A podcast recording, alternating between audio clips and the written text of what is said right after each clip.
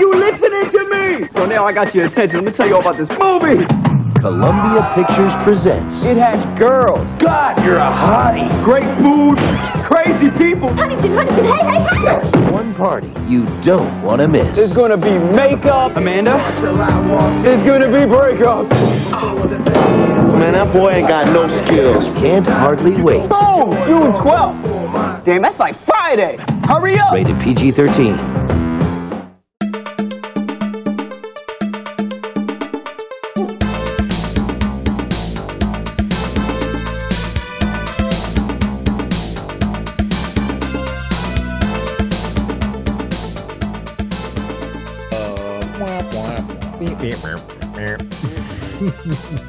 David, just make that sound every once in a while.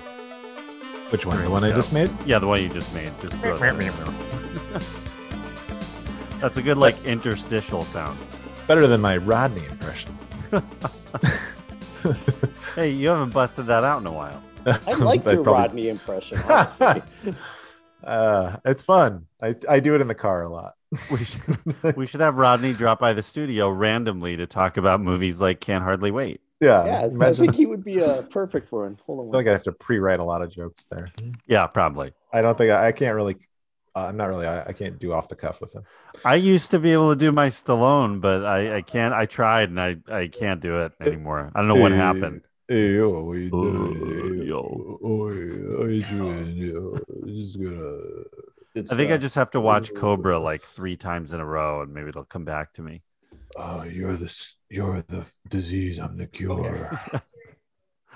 That is I a watched Last Action Hero again for the first, well, the second time. in my life. Yeah. The first Yeah. time in 20 years, probably. How was it? It's fun. It's fun. It's like not More bad, fun- right? It's more fun than I feel like it was.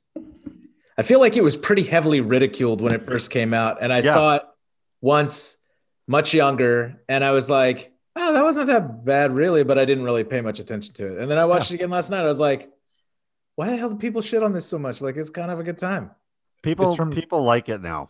Yeah. Yeah. It's from '96, I think. Right? Is that right? No, it's like ninety three. Yeah, it's a little bit. That's right. earlier. Because I think John, movie? you and I talked on the podcast around action movies of '93, and I think I might have even said Last Action Hero was slightly ahead of its time in Mhm. terms of yeah, the that genre was still going with the kind of bullshit that we would see. So it's almost it wasn't quite it wasn't quite apart from from all of it. So it kind of failed that people weren't laughing at themselves Yeah. back in Yeah. the early 90s. If that if that came out like five or six years later, that movie probably Wow. would have been a huge success. Which movie? yeah. Last Action Hero. Oh, I, I've never actually seen it. I, I remember I remember seeing it when it first came out, and I just I like did not get it. I Mhm. was Yeah. Yep. like, what is what is this? This is stupid. So, Yeah. it's weird. I It's- watched it. I watched it again just recently, like last night, Joel, for, for the first time, but it, or well, the second time, but first time in Yeah. 20 years. And uh, I was, we were just saying, it's it's like much better than it was ever given credit for. Yeah. You know what I watched for the first time ever this week? Well, I guess last week was uh the Blob, the uh one? 1988 Blob. Oh, the Oh, 88. yeah. Yeah. Yeah. That was so used to love weird. that one. So good. Yeah, I loved it. It is good. I There's a lot to of watch it blobs. all the time. There are Yeah. a lot of blobs. There are. Yeah. Yeah. Uh, There's, I have a vision of a blob. I feel like it's from the 70s or something. There now. is. There's there's a there's a Steve McQueen one, there's a Yeah. 79 one, and there's a 1985 blob, and then 88. And then no more blobs. Yeah, I don't know. That looks scary when I was a kid. Whatever that was, whenever they- whatever version of it, I'm like, ah, fuck this. The I think I 88 one people- is like it's pretty rad. It's Yeah. uh yeah, it's good. Who's in it? I forget. who- Kevin Somebody's Dillon. in it. Kevin Yeah, Dillon and Shawnee Smith. Yeah, Oh, wow. Highly Kevin recommended. Dillon. Yeah. yeah. Like And it's right good. after right after Platoon. Yeah, he's he's old. That dude's been around. Yeah. Yeah. I used to watch that over at my grandparents' house all the time. I don't know why they ha- my uncle lived with them and he was like in his 30s and like he had Creepshow and the Blob movie and I don't know why my grandparents would let me put those on, but I was like Creepshow? young and they would I would just watch it. I watched Creepshow with my grandfather. He'd just be like laughing with his friggin' gin and tonic with onions in it and I'd just be like, oh "Okay, this is Oh my banana." god. Oh, That is That is a picture. Isn't the mascot or whatever of Creepshow like a like a decaying skeleton or something? Or Yes. Yeah, With he's kind of like the crypt keeper. Yeah, the crypt keeper looking. fuck that. thing. That was scary as shit on a Oh, yeah. box on a poster. Oh, I loved that. I, saw love Creepshow movie. two long before I saw Creepshow one, but one is the better movie. Yes. Yeah. Con- confirmed. Brent, tell me by more my about opinion. these this onion gin and tonic. Rewind for Joel. I- okay. I don't know if it was actually a gin and tonic. It was a it was a beverage Mhm. uh, that was made with I think tonic water and Okay. gin or vodka, a clear a Yeah. clear liquor. Well, was was it bubbly? It was bubbly, like carbonated. Well, I mean, I know that there was tonic in it. I don't know. I didn't like. I didn't drink it. Gotcha. I was like five. Yeah. But, But- but what about the part with the So onions? were they But cocktail no, they're little onions? little cocktail. Okay, onions. okay, that Yeah, makes man. sense. Yeah, Yeah, yeah. because I would think more like a martini or something like no, that. no, no, like that's that's Yeah. old school though, right? Like yeah, people oh, don't totally. have drinks anymore with like cocktail onions. In Yeah, them. Like, no. it went away. Yeah, You know, Yeah. like my grandpa, like he's like old school. You know, he's Yeah. grandpa, yeah. and he had, dude, he had anything that tasted terrible. Like he was into it. So like Liver and onion. And, cocktail, liver and onions, cocktail onions in his in his beverages. You know, like Listerine, like the old gold Listerine that was like, yep. yeah, Whoa. like that was his jam. Like he was like he'd What? drink his cocktail onion drink and then he'd go gu- gurgle with friggin' Gold Bond Listerine. like Old Bond. it was actually just in powder form back in the day. Oh, you had to Yeah. make it liquid with your own saliva. yeah, he was a badass though. I miss that guy. He was, you know, he fought in World War II and w- worked for NASA. Like super, like just smart, like aeronautical engineer. Like did all this shit. And I was just, he was, he was a rad guy, but like very much had just the most like he could eat he could eat rotting cor- like Oh. carcasses and be like mm, tastes like bubblegum amazing. I'm gonna Yeah. start start throwing onions in all my drinks now. oh dude shout out Well, to I've Don- never had a Don Wheeler. cocktail onion, and now I really want to try one. I don't even know what it looks like. I'm gonna look it It's up. it looks Little- like a little You'll onion. know. You'll see them. you're gonna be They're- like oh yeah my grandfather used to drink that drink too They're just little little balls, little Yeah, onion balls. little onion balls Cocktail onions. can't even imagine like what I see them, but Who I, came up with that? Like, why would you well, do I that? know traditionally, like in uh in like a martini where you would have olives, you would also mix in with the with the cocktail onions. Yeah, So I Yeah. could see that saltiness going Mhm. together. yeah. There's Yeah. got to be something there. But I'd rather just that. have all olives.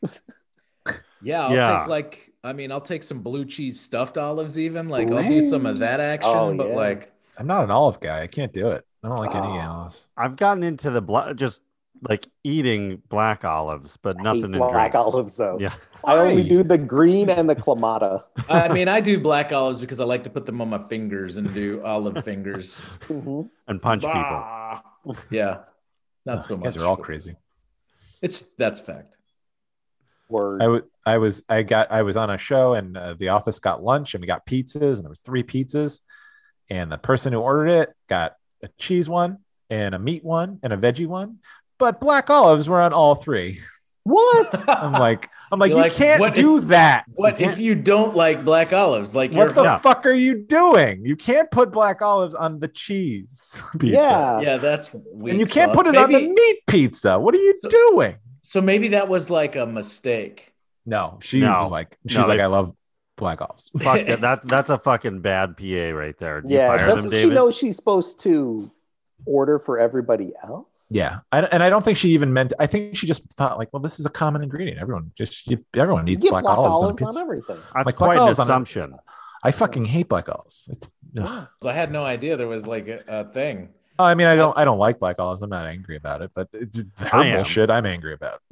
I I'd be I'm- I'd be angry if I showed up, went to lunch hungry, expecting pizza, a cheese pizza, I've ne- and there's fucking black, Black olives olives. on it. It's like I've it's never plain. it's really- got black I've- olives on it. I've never really met an olive I didn't like. I'll even eat the like. I don't know what we're talking about when we say black olives, but like, are we talking about the canned black olives? Because I'll get down on some Sure. canned black olives. Yeah. I'll get down on some Kalamata olives, some green olives. All right. It doesn't matter. It This doesn't matter to me. disgusting. This is a disgusting conversation. I know. Well, you know, I did mention that my grandfather used to drink drinks with little onions in them, so No, this is getting probably horrific. What is probably got a little happening? bit of that. What a disgusting turn of events. Uh, That's how you start a podcast. yeah, exactly. No, Now that we've spent 35 minutes talking about onions and olives and how we like to consume them, we're uh, done. I, we're done with that. I What's think the we should bo start- on that? I think we should start talking Thank about you movies. for joining our olive podcast. Mm, all about the olives. Olive podcast. I love olives. It's uh top top 10 on Spotify. You know it. Yeah. Everybody loves Uh, My my rating on olives, thumbs down. I give it a 1.2. It's a 1 minute podcast, uh, a daily podcast. Yeah, just I pick each olive, nope, and it's just still hate them. hate it. Come on, black one, black, hate it. Pimento, hate it. Oh Thumbs my down. god. Well, it's uh it's been a while since uh we've talked about this decade. We've been stuck on the 70s, we've been stuck on the 80s for a while. So it's time it's time to switch gears and bring this show all the way back to the 90s, everyone's favorite decade. Uh, welcome back to another episode of Reconcinimation. I'm John Diner. And I'm Dave Munchak. I'm Brent Hutchins. And this is the podcast that takes a look back at some of our favorite films from the 70s, 80s, and yes, the 90s, indeed. And today is going to be a barn burner because we've got a, that's right, we've got another special guest making a, a triumphant return to this show. It's the master of the 1990s himself, Joel Sweeney, returning to the show. Welcome back, Joel. Pleasure to be here, everybody.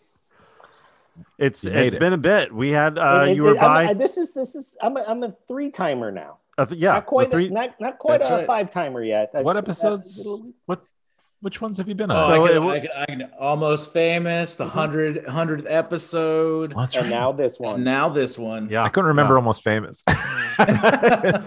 Neither does anybody else. It's okay. So I was like, I was trying to process it. I'm like, wait, wait a minute. What? Well, I think Anyway. Joel. Well, one of you got Joel or Brent. One of you guys was our first, you know, additional co-host. I can't remember if it was Almost Famous or Friday the Thirteenth Part Two, but they were right around the same time. It's not a competition. It's not No. a competition. It's I was No. first. I was first. We are here for the movies yeah, I was first. and the camaraderie and you know. and you know we all have different histories together um you know brent and joel and i had gone to school together we had uh, one particular uh, amazing adventure an adventurous weekend uh, a college Oh, a getaway trip. uh, that uh, we, while in school at the College of Santa Fe, RIP, we decided to take a spontaneous uh, trip up to Denver for the weekend. Had a, an amazing time, lots of fun, saw Rockies game. But the most memorable part of that trip was not the game, not the bars, not the dueling piano bar that uh, we had a great time at. It was a particular uh, motel that we stayed at where we all shared a room. Ooh. Yeah. And yes, now spicy. Spicy. Here we go. I still Good. have wound marks from that friggin' shower head. A laser Oh my shower. The God. laser shower, the famous laser shower. Listen, Now- this is no joke. You could turn the laser on in that friggin' uh, sorry, the shower on in this in this ho- motel, and the shower water pressure was so high that it was literally tearing the tiles off the wall of the shower No. across from it. Yeah. No. Oh yeah. Yeah. Yes. You That's had to no cover joke. your groin area the whole time because even if you got a little, It caused little- physical harm. This thing was, was so fucking hurt. painful, man. Wow. Yeah, That's it not was, even an exaggeration. It No. was. It was really a, a, a- a really special time. What was it, Brent? You were the first one in there, I think, right? Oh So- yeah. so Yeah, Joel was and I the are waiting. Dumbass who decided to be clean first. Joel and I are waiting, and Brent's taking a shower, and we just hear this, this, uh, I don't know, this scream coming from the, the bathroom, like and a we're like, "What is happening in there?" and then It was Brent came out. It was, it was shaken. the worst thing ever. yeah, I was traumatized. I'm Yeah. not even kidding. I still have I still have damage. And then it was Joel's turn, same thing. And Brent's like, like down on the bed, not speaking, and like something horrible has happened to him. Joel's in there, same thing. And now I'm just shaking with fear. and I go in and I I experienced it as well, the laser shower. But little known fact, I found out years later, the operator of that laser shower was David Munchak. So You son of a we've Sorry, we've- guys. That's, that's what I did. sob.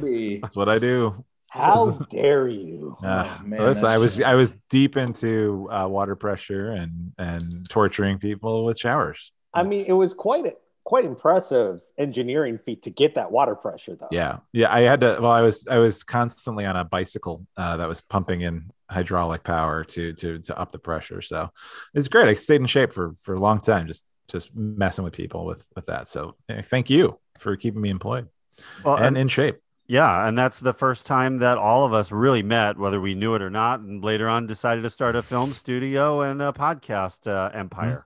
And Mhm. here we are. Mm-hmm. Yeah.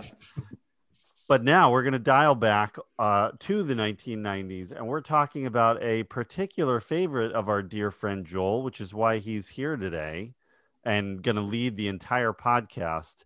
Uh, we're talking about Can't Hardly Wait. And we couldn't hardly wait to get you back here, Joel. Well, you know, this is really just a prelude to the Josie and the Pussycats episode, which you guys will eventually do. you know it. Because, yeah, half my comments are just about, oh, and then that person was also in Josie and the Pussycats.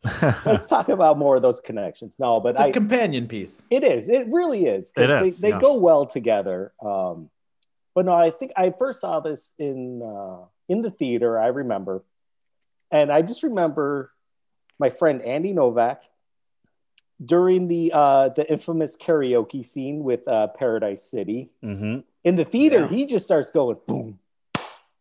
boom, You know, and, you got people to clap along with it. It was wonderful. It was a really good community movie going experience. But I went there not knowing anything about the movie, kind of like same thing with Josie and the Pussycats.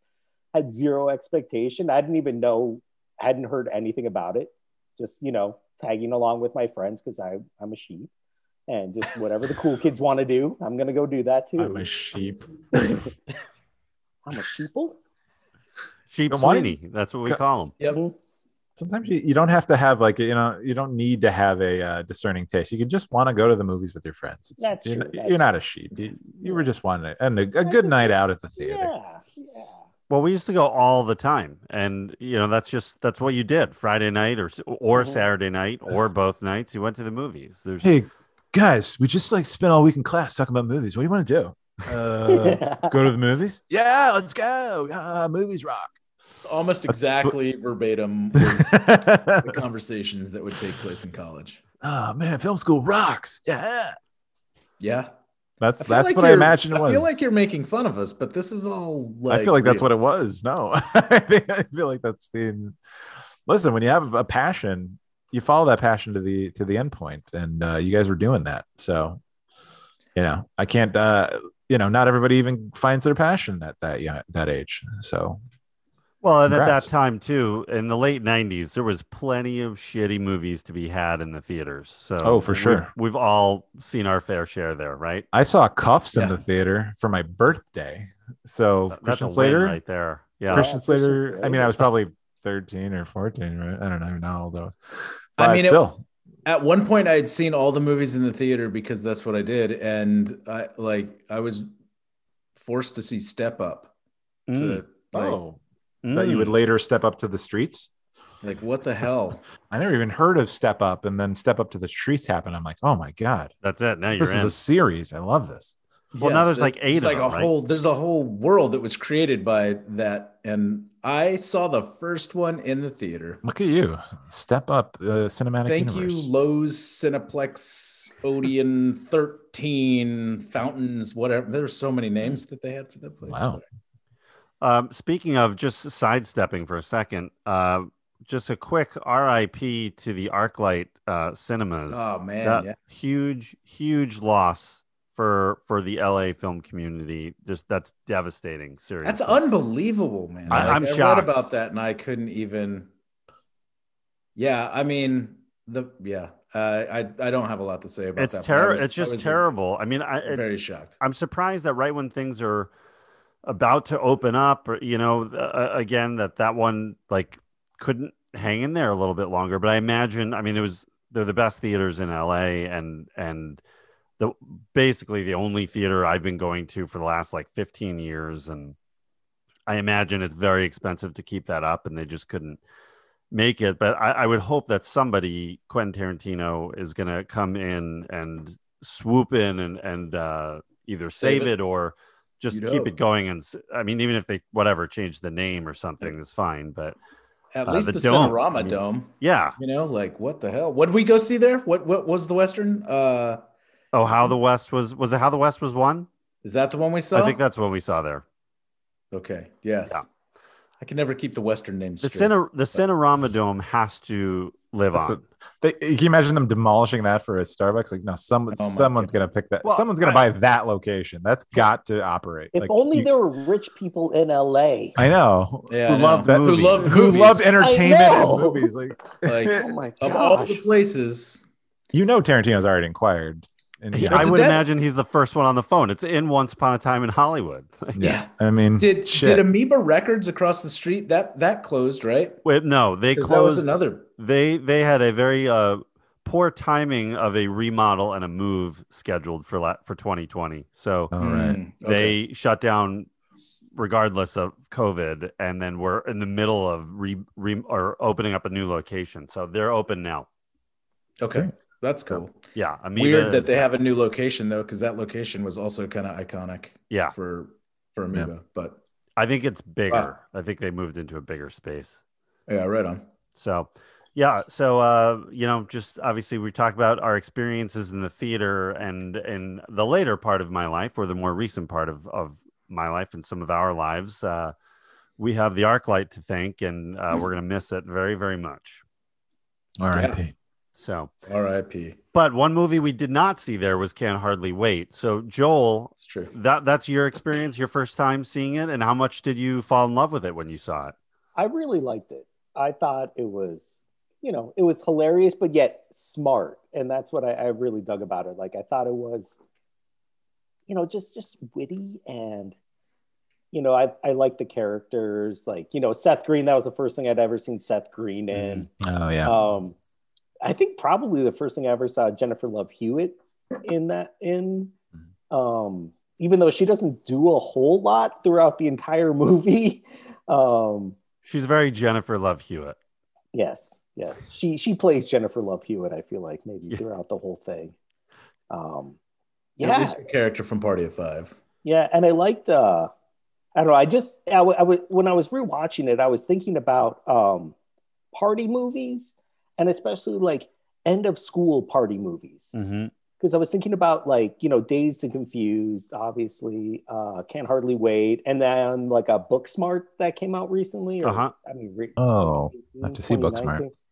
Yeah. And I was just thinking, like, I'm like, okay, that's a whole little subgenre in and of itself are these kind of end of school party movies. And I'm Mhm.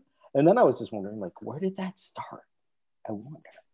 Who was the first? Probably like an 80s one, I'm Well, I, assuming. I mean, you could Well, probably. John Hughes movies were were a lot of that, right? Like, I don't know if they were really end of school, but like, uh, was it American Graffiti was probably the first. Mm, mhm. yeah, that's a good one.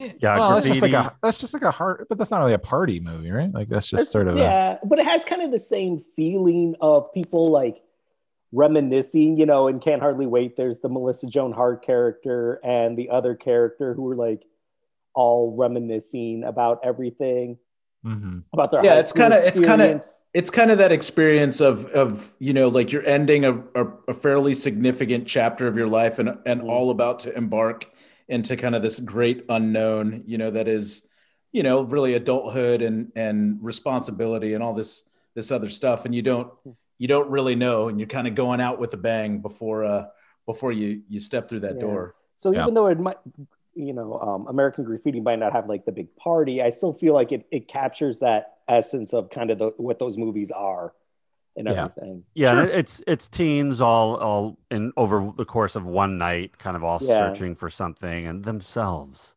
Mhm. Well, there's there's lots of feelings uh, that you can kind of relate to in this movie. So I, I don't remember the first time I saw it, but I I saw it soon after it came out. I I, I could have seen it in the theater. It just I'm not I really couldn't tell you, but I remember seeing it very early on, and then you know it was probably running on on uh, HBO or something or other, and um, I was you know seeing it in college on reruns or something like that. So um and it definitely hit it, when you when you're 19 and you see this movie about being 18 19 and all that like there's definitely things that i really loved about it at the time. I thought it was really great. And uh yeah. And uh i haven't seen it in years though. It was good. It's probably been 10 15 years since i've seen it. So um this was a nice little uh, return to this little thing. A lot of fun. Brent, what about you? When was the first time you saw it? Uh, I saw it in the theater. Uh, I'm pretty sure it came out in the summer, and I saw it. I saw it in the theater. Uh, I actually think I saw it with. Uh, here's a name from the past, Travis Johns, Nice. uh, who was an, also a friend that uh, went to college of Santa Fe with us, but he and I had also gone to high school together. Um, I'm. I think I saw it with him and and another person or two, but I I could be making that up completely. But yeah, uh, I saw it in the theater and I immediately liked it. I mean, obviously, the way that it's made is is so that you can find like parts that you can relate to. But having just been out of high school myself, and and you know, the main character is some kind of awkward dude pining over a girl that he never got to profess his love to, which is something that I certainly felt like uh, I could relate to. Uh, you know, I, I I enjoyed this movie a ton when it when I first saw it. Yeah, I think that's that's definitely. Uh, we'll circle back to the characters, but that's definitely. Uh, I think something many of us could could relate to that Yeah. that oh yeah. that part of that character. yeah. Uh, this is. Uh, I, I have a confession. After all this time, the very first time I saw this movie was today. what, What? Are you kidding? Oh my lord! True. I I missed it in the theater for what I, I really don't know why. Um that summer of 98 I, I was uh, was between our between you know years at, at in college and I remember being busy just working and doing whatever. I, I know the summer, but- real reason, John. It's, you you 100% were a 70s film snob. You Uh, had your yeah, uncle probably that. showed you all the cool 70s movies, and this was not directed by Scorsese. You're right. De Niro was not in this. It wasn't a gangster movie with The Godfather. You were like, can't hardly not gonna see it. Fuck that movie. So I missed all those Don't 90s. sugarcoat it. I know what happened. Yeah, you're right. You're probably that's actually probably the truth. Uh, my snobbiness was uh, We were roommates, man. I missed all of these like late 90s teen movies. I didn't see any of them. And when Joel and I were living together, I got the high pressure from this gentleman like every weekend. Can't hardly wait. Josie and the Pussycats over and over and over. And after all that, it, it never happened. And uh, but finally, Joel, I hope you're proud of me. I've done it, and here we are. Well, So I I- just, I mean, I feel like you're now going back, going, I wasted so much time. Yeah, where Right. this has been missing what from my was I doing with my life? This is Where the last been? piece. Well, I, I'll tell you, it's. I'm going to have a very different perspective having seen it for the first time hear it. now. It's like it. oh yeah. What Oh, I'm I- seeing is so dated and so 90s. Yeah. That's part of what I liked about it. Is it's uh, you know that's the 90s movies are so. These kinds of movies have aged uh, just like 80s movies have. It's just a Yep. snapshot of that time period. So Yep. If you're feeling nostalgic and you want a dose of that 90s, this is a great movie to watch. Like the wardrobe, Yeah. everything about the style, the visual. I mean, even the style of, of the movie itself is such a callback to that. It's uh Well, and the cast, like the cast are all people. Like, I mean, there's so many people in this cast that have Mhm. gone Yeah. to insane. become like a big deal, you Yeah. know, and Mhm. have like lasting careers and done a lot of work in the entertainment industry. And it was all very early, early on for them. You know, Yeah. I mean, a couple of them obviously have been heard of, you know, I mean, and I'm sure we're going to talk about this, but, but for the most part, there were a bunch of young kids that came in to do this movie that went on to do, you know, a bunch, a bunch of work. Yeah, and they're all strangely linked too. And there's there's a lot of connections between the two of them, or the, the Breckin between Meyer groups of them. big- yeah. Breckin Meyer's a big key piece of that. I feel like he brought Yeah. lot of the cast. Well, and behind the scenes, and and just with the actors here, uh, uh, he's he's definitely a key. Um, yeah, I, there, this cast is huge, and it's all right before they took off, uh, and and the connection, like, and obviously there's Joel with your some of your favorite movies. There's there's a connection, a, a strong connection between Josie and the Pussycats and this because we have the same direct writers and directors for both. So you have actors appearing in both movies, but also there's one link back to Almost Famous. Does uh, does anybody does anybody just off the top of their head know what it is? If not, I'll uh, I'll reveal it later on.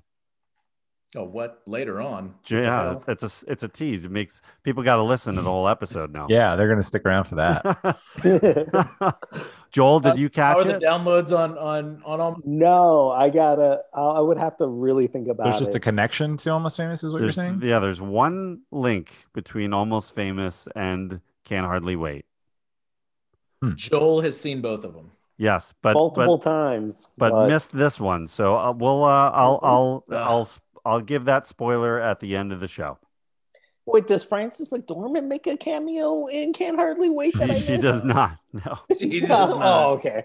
I thought maybe she was in the background of one of the think she was- party scenes. Was she doing something like Fargo? that. no, that was probably not yet. But I will tell you, it is an actor. So Oh, there's so many actors. All right. so many. Well, we'll get into it. So uh, the film is written and directed by Harry Elfont and Deborah Kaplan. Uh, they had uh, written the very Brady sequel uh, prior to this, which was not a huge hit. I actually really like the Very Brady sequel. I, I kind of have more fun with that one than the first one. What, what do you guys think about the Brady Bunch movies? I like that first one. I didn't see the second one. Oh, you didn't? I don't think so. Oh, it's good. First one was great. I don't remember. I don't know. The first Uh, one's like classic. The second one, it's kind of like I don't know. It's kind of like Hot Shots Part Two. Like it, I, I felt like it goes a little deeper and gets a little wackier. Yeah, yeah. It circles around like the Hawaii Brady Bunch storyline. Uh, okay. I was such a fan of the Brady Bunch television series that after I saw the first movie, like it was just kind of weird. Like I, they were not right for. I mean, I mean, and the one girl looked exactly like Marcia Brady. I, I feel Yeah. like, but but beyond that, like I don't know. I just like the original cast, and so I didn't. I didn't see the second movie at all. I don't. They only did two, right? Yeah, they just did the two. Yeah, I didn't see the second one. But Gary Cole, guys, I mean, as we talked about in our Office Space episode, Gary Cole's a genius. Just All right. so funny. Playing Mike Brady. Absolutely. Yeah.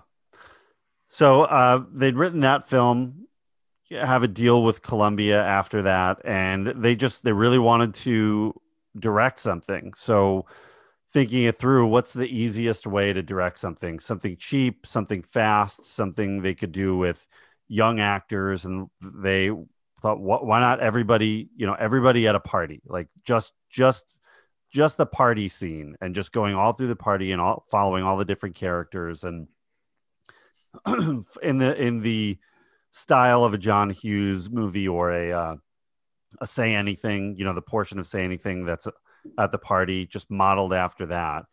So uh, they wrote this script and they wrote it pretty quickly. And they, with the guiding hand of Betty Thomas, who directed the first Brady Bunch movie and is a uh, a big uh, comedy director. Uh, I think she did Pri- Howard Stern's Private Parts as well, and a number of other big movies. But uh, she was brought on as I I don't know if it was an official or an unofficial producer, but she was really helped guiding them for their first uh, project. So uh, they they got on board here and and off to the races they went. And you know the casting process let, let's talk about the cast now because obviously that is a the biggest part of this movie is this giant ensemble uh, group of actors and david i don't know if you remember but this uh, this cast won the 1998 uh, munchie for best ensemble cast Stop. about a feature length film starring a group of teens at a party so yeah. very- it- Very specific funny. awards at the Munchies. yes, absolutely.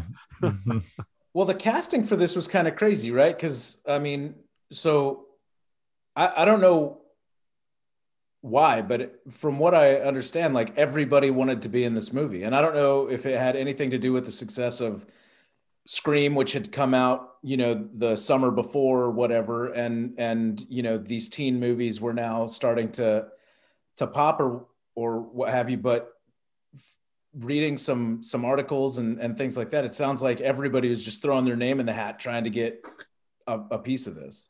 Yeah, well, at at the time that this movie is greenlit, there really weren't a lot of movies for this age group. I mean, there was at the time, not the time it came out, but at the time it was greenlit, which is like 96. Mhm. So you've got Clueless, which we covered here on the, and you can find in the archives at www.reconcinimation.com. Clueless is huge, comes out in 95. And then that's kind of it for a while, right? I mean, I, I really, off the top of my head, I can't recall anything between these two movies that was of, of significance for this age group. That's about right. Well, when did Dazed and Confused come out? That was before, 92 right? or 93. So, yeah, it was. And I mean, I know that that's like kind of a. I mean, it's funny to say period piece, but you know, like that's set in the '70s and whatnot. But yeah, so that was '92. So when was Clueless? Clueless was 95. Okay. So when this comes out, or when this is greenlit, nothing's happening. These actors, these young actors, are all really desperate for parts. And I guess Empire Records had come out, which also starred oh. Ethan Embry, but that was like not a hit and barely. I don't even know if it went into theaters. If it did, it was very brief and not a big release. It was yeah, it was a quick release. I think it was in theaters because I remember the poster with uh, uh, Liv Tyler on it. Yeah, with that Liv Tyler, and then there's the other poster with like all of them. And that, I remember that was like the first time I saw Ethan Embry was who's this guy, you know? Yeah. Uh, but yeah, there's really not much for these actors, so they're desperate for for work. And when they when you know the words going around, there's a script coming out about teens, uh, everyone's going to flock to it. So uh, then Scream comes out and is Mm. huge, huge movie, and they're they're the you know reaction from Scream's uh, success is huge. Now all these teen movies are getting greenlit all through you know into the summer of 97 one after another they're just trying to roll through these and really get them going not even horror movies too like yes horror movies but also anything with teens because they saw there's a whole untapped audience here that we can start getting into and uh while this movie is being shot i know what you did last summer is released which Wow. is Oh, also a okay. huge hit and makes Jennifer Love Hewitt a major movie star, not just a TV star from Party of Five. So both of those, that combination really helped boost this movie's, uh, uh, you know, spotlight a little bit. So Yeah, I Uh, wanted to see Jennifer Love Hewitt in whatever all the time. I never watched Party of Five, but me neither. uh, but I remember, Yeah. yeah. she was a big deal. Like that late '80s thing. Oh man, Yeah. she was everywhere. I mean, I I never saw Party of Five either, but John and Joel can probably attest to this. I was a huge fan of Scream and everything Scream launched, which was I know what you did last summer and everything else that followed for that chunk of time. And so Yeah. I probably had seen that a, a handful of times uh, by the time this came out, just with with her in it. So I was familiar with her from that, but Yeah. yeah. What about you, Joel? Were you a, a Jennifer Love Hewitt fan? Well, now that you reminded me of I know what you did last summer, I think I went out and saw that probably for Can't Hardly Wait. But no, this will always be to me the Jen. If you mention Jennifer Love Hewitt, I'm going to think of Can't Hardly Wait. Yeah. you know, like I never not saw the Party of Ghost Five. Whisperer. I'm surprised. No, or was that was that the name of her show? Yeah. Yeah. I know she had that show for The a while. Ghost A Whisperer. of years. Yeah. Was Yeah. that what? Okay, A lot of years, I think, with that. Yeah. Yeah. It was Yeah, like eight was seasons big- or something. Yeah. Not So- bad. and, and I never listened to any of her albums either. So Yeah, she was a musical artist. She was. I missed What? that. What? Hold Yeah, on. she had- Let's she had talk for a album. second. She had Joel. an album. Joel, Yeah. sing, sing us one of her tunes. Maybe it'll come I back. I know nothing about her tunes. She That's supposedly- one of her songs. Apparently, supposedly- she was on the Can't Hardly Wait soundtrack, but I don't think no one could tell me what scene it was actually in, though. I remember an interview where she was talking about that album and like they were going to release a single, but it was called "Let's Go Bang" or something, and the she was going to have a dance that was called "The Bang" or something like that, and it never materialized, and they never released the single. That's racy that's- content. I don't I'll think Probably say- a good thing. Yeah. I don't think I could have taken that. That's too too racy for me. I'm not sure if and now that I say that, like I'm not. Is that the actual title? But maybe I feel like it's like the "Let's Go Bang." Or you just you're just fantasizing about it, making. She was this telling. I mean, yeah, I might just be imagining her telling me like stuff like that. I Oh don't know. no, 1995 album "Let's Go Bang." Oh, the whole album was called that. I'll never forget that interview. She's Oh like, my god. like, yeah, it was this thing, it was, and the, there was going to be a dance, and it was called the Bang or something. And it was going to be a I mean, choreographed she released That- three, at least three albums. Good for her. 2002 is the latest.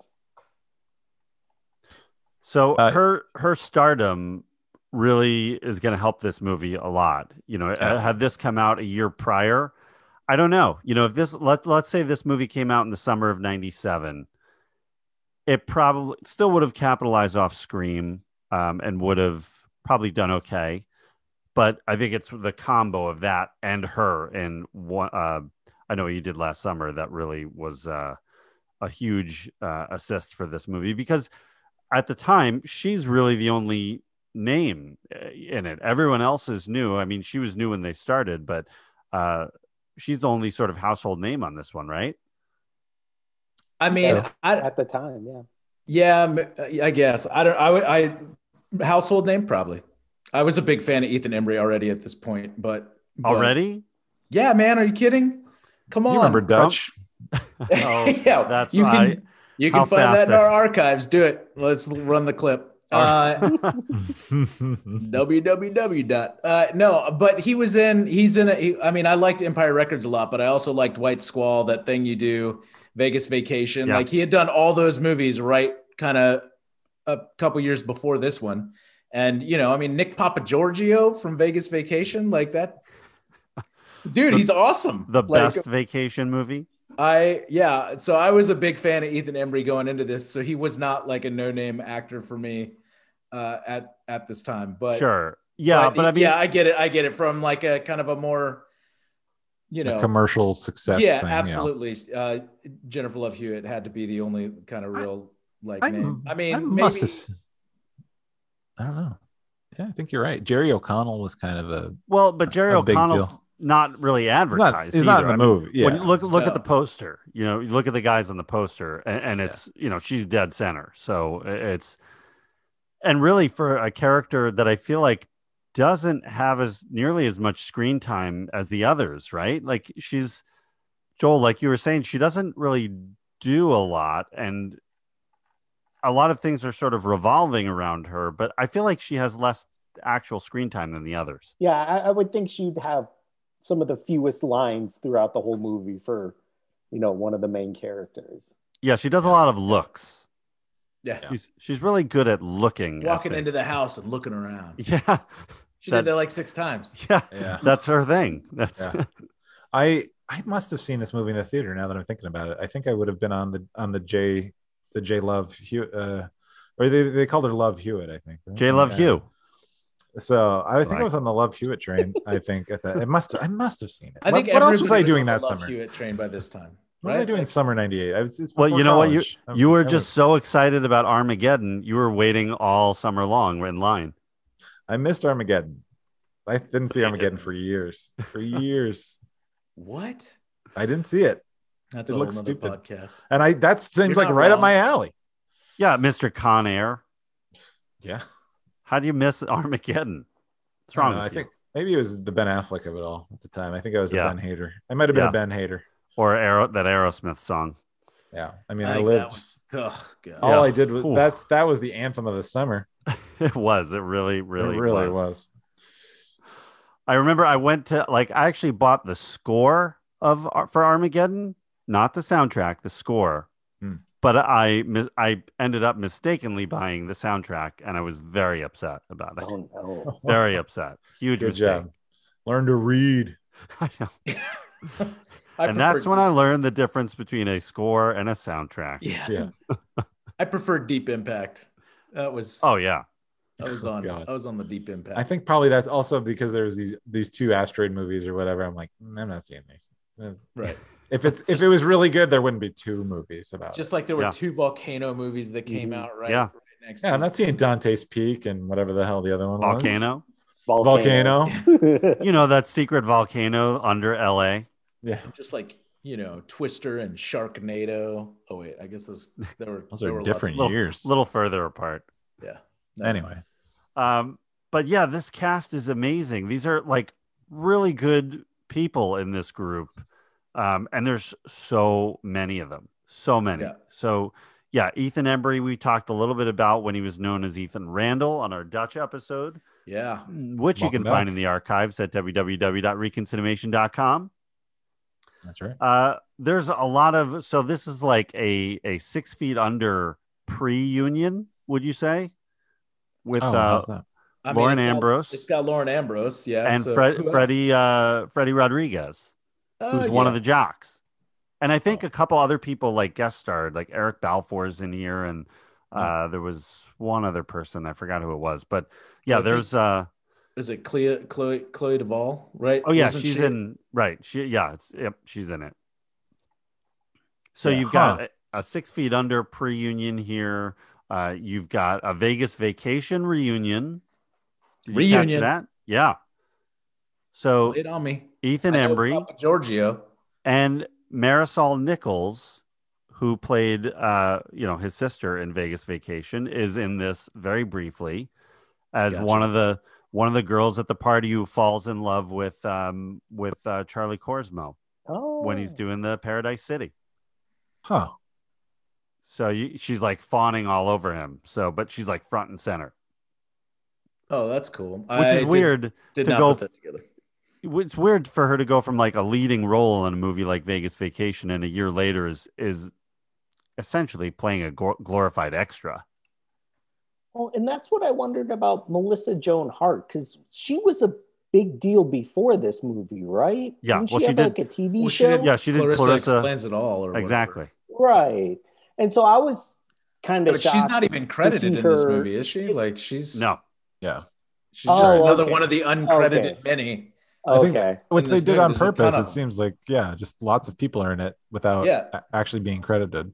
Well, that goes back to the whole like everybody just wanted to have be a part of it. Like it, it was kind of bananas. yeah, she was shooting. Uh, the, I think the second or third. I think it's the second season of Sabrina the Te- Teenage Witch.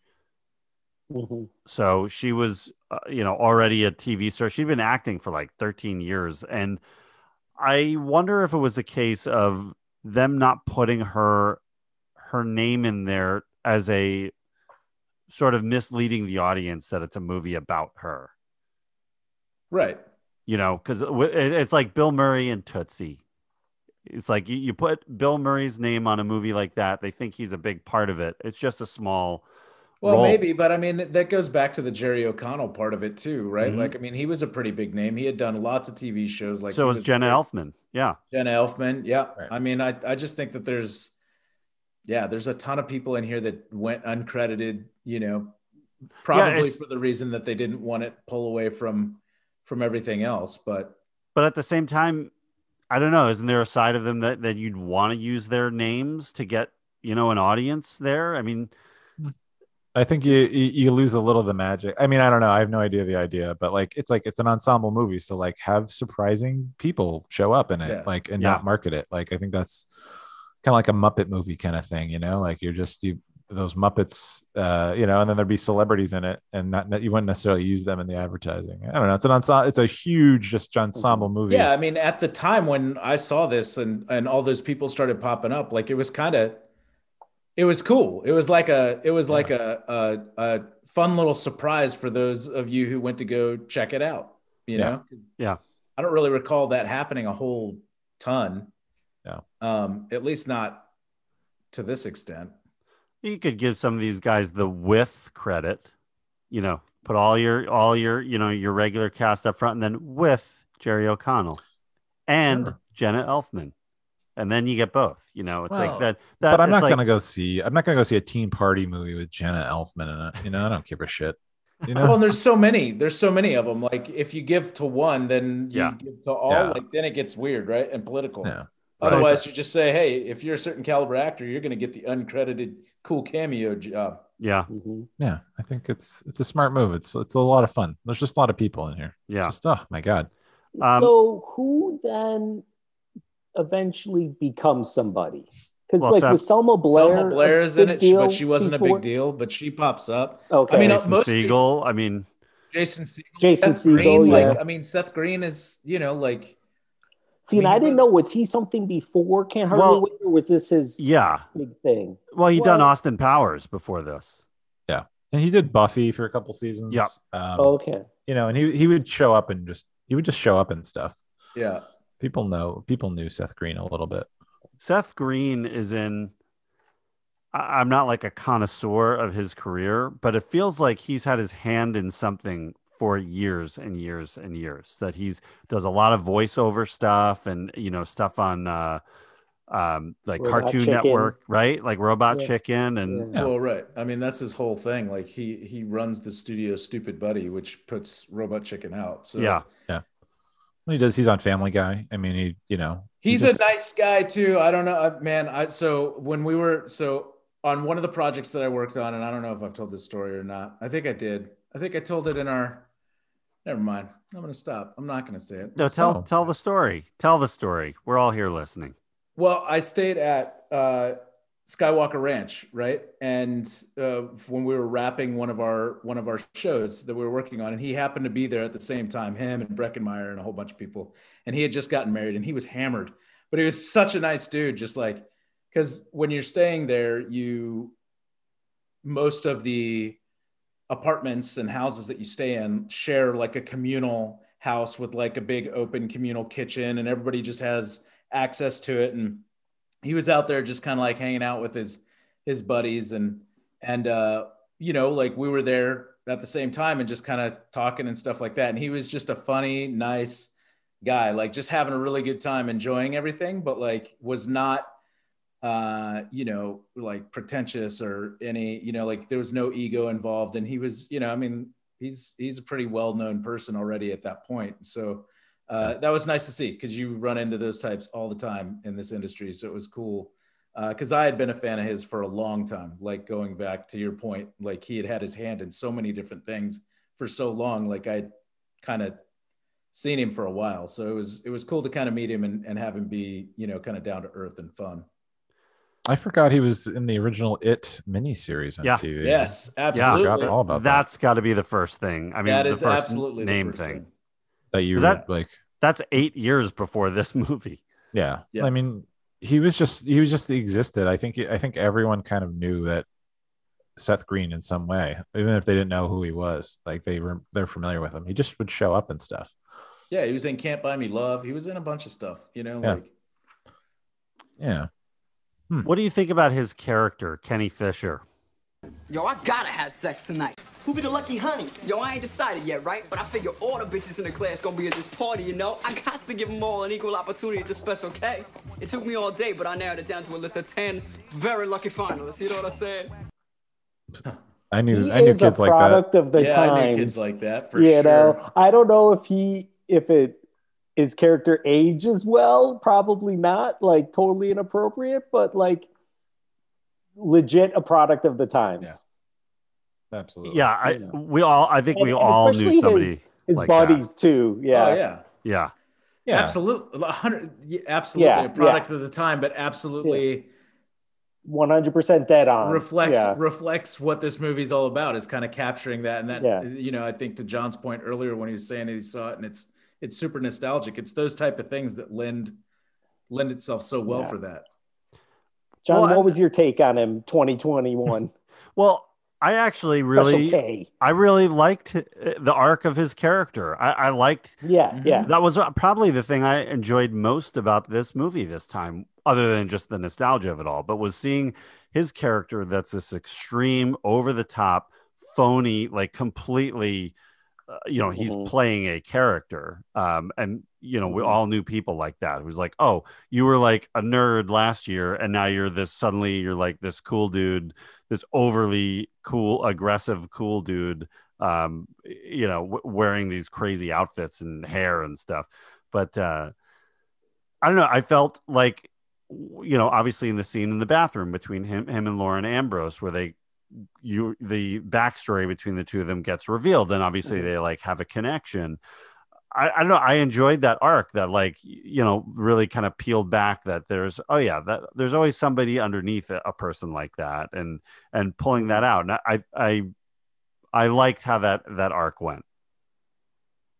Yeah, it's and I, the- I didn't th- I didn't think it was inappropriate. Like what he was doing was in a in necessarily inappropriate because he was failing at it, and you know That's that true. he's yeah. he's playing. He's not being himself. He's playing a uh, a um, you know, Kenny Fisher is made like an a, a as a, a character that he's playing. Mhm. So I thought Yeah, it was he- okay.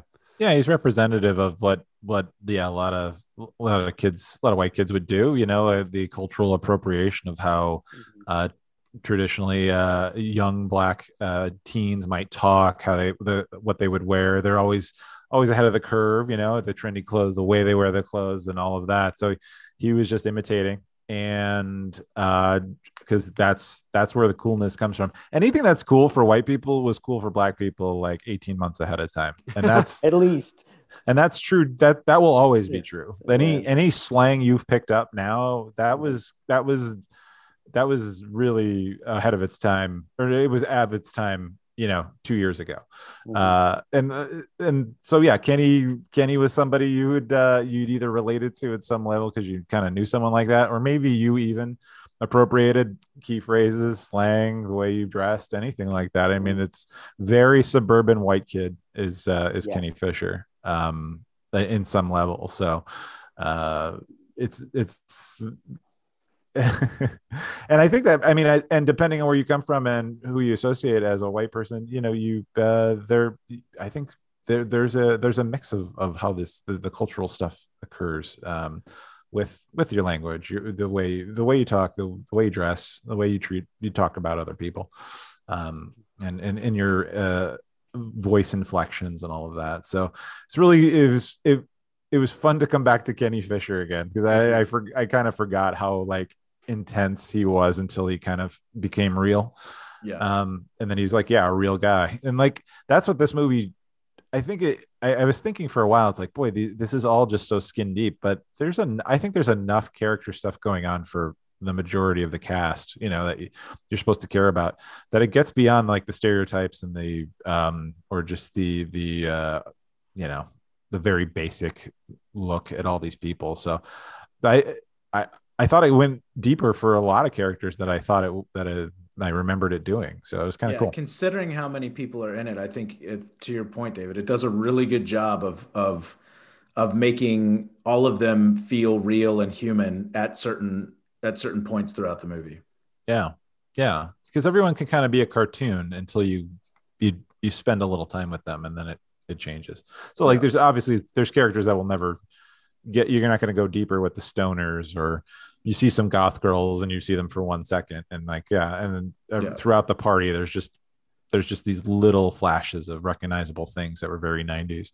Yeah, but Um, most of the main ensemble has a turn in there at some point, Yeah. like a little, Yeah. a little, a little bit of a turn.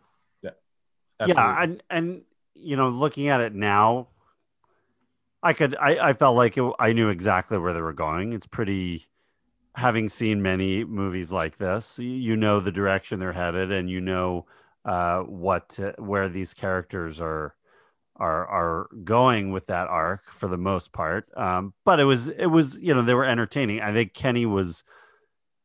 I don't know. For me, I think he was the most entertaining, and maybe because uh, Joel and and Brent, I felt like there's one or two specific people from college that I could relate uh, that character to. I won't name names, but that Sure.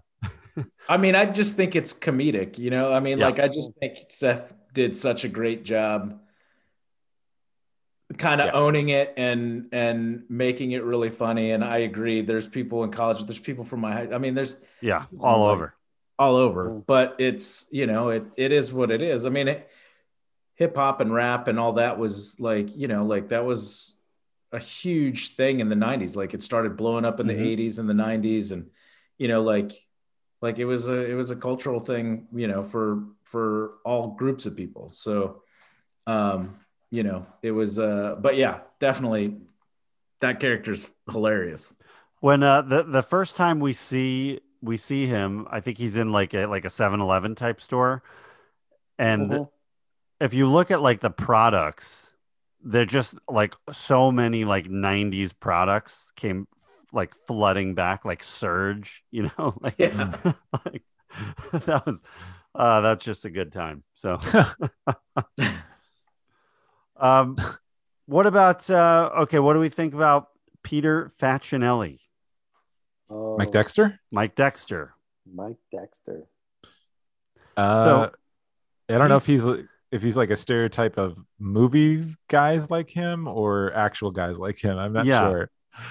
he was kind of my least favorite of of all the characters and i felt like the most wooden of all the of all the portrayals like i just and maybe that's you know i mean maybe that's the genius behind his portrayal of the character but like it just kind of played dead for me a little bit and that even keeps true when I rewatched it recently. Like Yeah. that was the first thing I, I mean, I felt that way when I saw it originally in the theaters. I was like, this guy's kind of, I don't know, not, a, I'm not buying it, but, but, uh, I don't know. Maybe, maybe that's just what he was doing. Well, I think part of it is Peter Facinelli. There, uh, there's something about him that seems sort of like he just seems like a bad guy. Like he's got like a sort of intensity that he just comes across kind of like a jerk to me, and everything I've seen him in. And here, the character's a jerk. The actor playing him has really is like exuding that. So I don't know. It was just uh, yeah, the character I was least interested in as well. Yeah. And the the turn is you don't get the arc from that character. You have an opportunity for it, and then it kind of goes backwards mm-hmm. again. Well, I mean, yeah, you get it. It's, it's like, it's backhanded, you know, like it, you get it with, with Charlie Korsmo and, and the, I think the jail scene, Yeah. right? But, yeah. But then as soon Yeah. as he, you know, confronts him ab- about it or sees him again, like he's kind of back to his old ways. Yeah. Yeah, you wanted to see you wanted yeah. to see a flash of recognition or or sympathy in his eyes of like understanding. Like he helped. Like he, he- it's just missing that, so he just ends up becoming more of a, like a shitty villain or something. You know? Like, yeah, he's, like he's easy to hate. You know? why why Yeah. why isn't there like a look where where he's sort of telegraphing that he's he knows, but he's Yeah. gonna go back. You know. I- It's I- the- I it- at kinda least this liked can be our little secret, you know, Yeah. like it's, well, you liked it, Joel, the way it is. I, I like that it just goes back to like people don't really change or Right. something like that. Like, Mhm. and I know that's like, you know, when he goes on to, you know, in the little after credits scene or what, not scene, but like the, you know, the Yep, words that yep. come up after telling him what he went. Like, I bet that's a lesson he took and then built his business on, you know, fair like, enough. I bet he really, really true because I'm like, I, I do like that because I could see that happening so much, especially at that age of like, you know, you go to camp or you have an extracurricular with someone at school that you don't really know, but then you go to school the next day and you're like, oh, you don't know me here. Mm, mhm. Or like, why? wh- no, we just had a fun the other night. Like, why don't you know me here? Yeah. or in this specific area.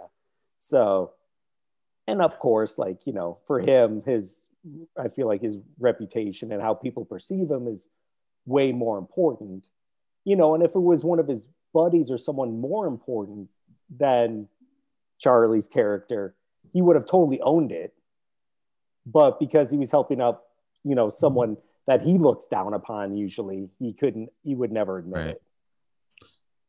yeah it was never gonna it was never there was never gonna be a risk of that coming out like after everything he had done there's his redemption comes from an off-screen moment to, to, to take Right, care of yeah. him. Uh, and he's, you know, and like you said, it's like you don't really change, you know, like as it all reads out, like he just kind of he he peaked in high. He's the character. He's the kind of guy that peaks in high school, like that that thing that he always said, like so. Um, but you know, who knows what his life would be like in his 30s? What would he be like in his, his late 30s? Well, You I know, I- no. I do like. Well, he lost his job at the car. He did lose the job. Yeah. Yeah. That's true. I, I do appreciate that they're they are kind of shining a light on how you can have different relationships with people based on what your situation is with them. Like for me growing Mhm. up, there was school and then every summer there was summer camp. And some of the people I went to school with were also at the same summer camp and we had entirely different relationships at both places. Like some of them we did not speak at all during the school year, but at camp we were like like the closest friends, and it, wa- it was like a switch. You know, when Yeah. you're in this Yeah. situation, it's like this. When you're over here, it's different. And that I, I think I, I like that they acknowledge that. I think that is um, does mirror real life pretty well. Yeah. Yeah. Teen teen life is is tough. You have Hard. different your different circles, your different yeah You, sh- you sure you sure think it's tough when you're a teen at least. it's hard. It's real. It's Then you at the have- time. Then real life hits you and you're like, yeah. fuck. that was Yeah. easy. It's, it's different when, when you're a teen. It's like everything's so emotional. Like you're riding on your emotions. You don't have to worry about jobs and money and and this and and you know paying for cars and all, whatever. Um, you know, you have so everything. You're you're sort of wrapped up in your own feelings and your emotions. Yeah. If I if I had to go back into my teen body and relive that life, but I know everything now, I think I'd be like really like bored by it all and like Absolutely. like this sucks. Like this blows because when you know you don't have any power, right? You know you don't have a control a lot of control or whatever. So it's you know you're you- you're enduring even if you're making a life of yourself. You're still like you know you're you're kind of handcuffed to a certain lifestyle. Yeah. Um, not that if I came with all my future knowledge, I wouldn't have just, you know, changed the entire planet with and become super like rich or something like Yeah. really quick somehow. Yeah, I think it would But, uh, just. I agree with you. I think it would be terribly uninteresting. Like it would Mhm. just be, you know, you just you have such a different perspective. Yeah. You know. Ima- imagine like, I mean, it'd be like, it, it'd be like trying to have a, like if you were back in your body, you had to kind of live that life again, but you know everything. How uninteresting would your friends be at that time? You know, you'd be like, it's like, it's like, you know, you don't have anything in common with a teenager now, right? Like, so it'd be the same thing, even if you knew that person or whatever. I would just be thinking, you all go on and vote for Trump.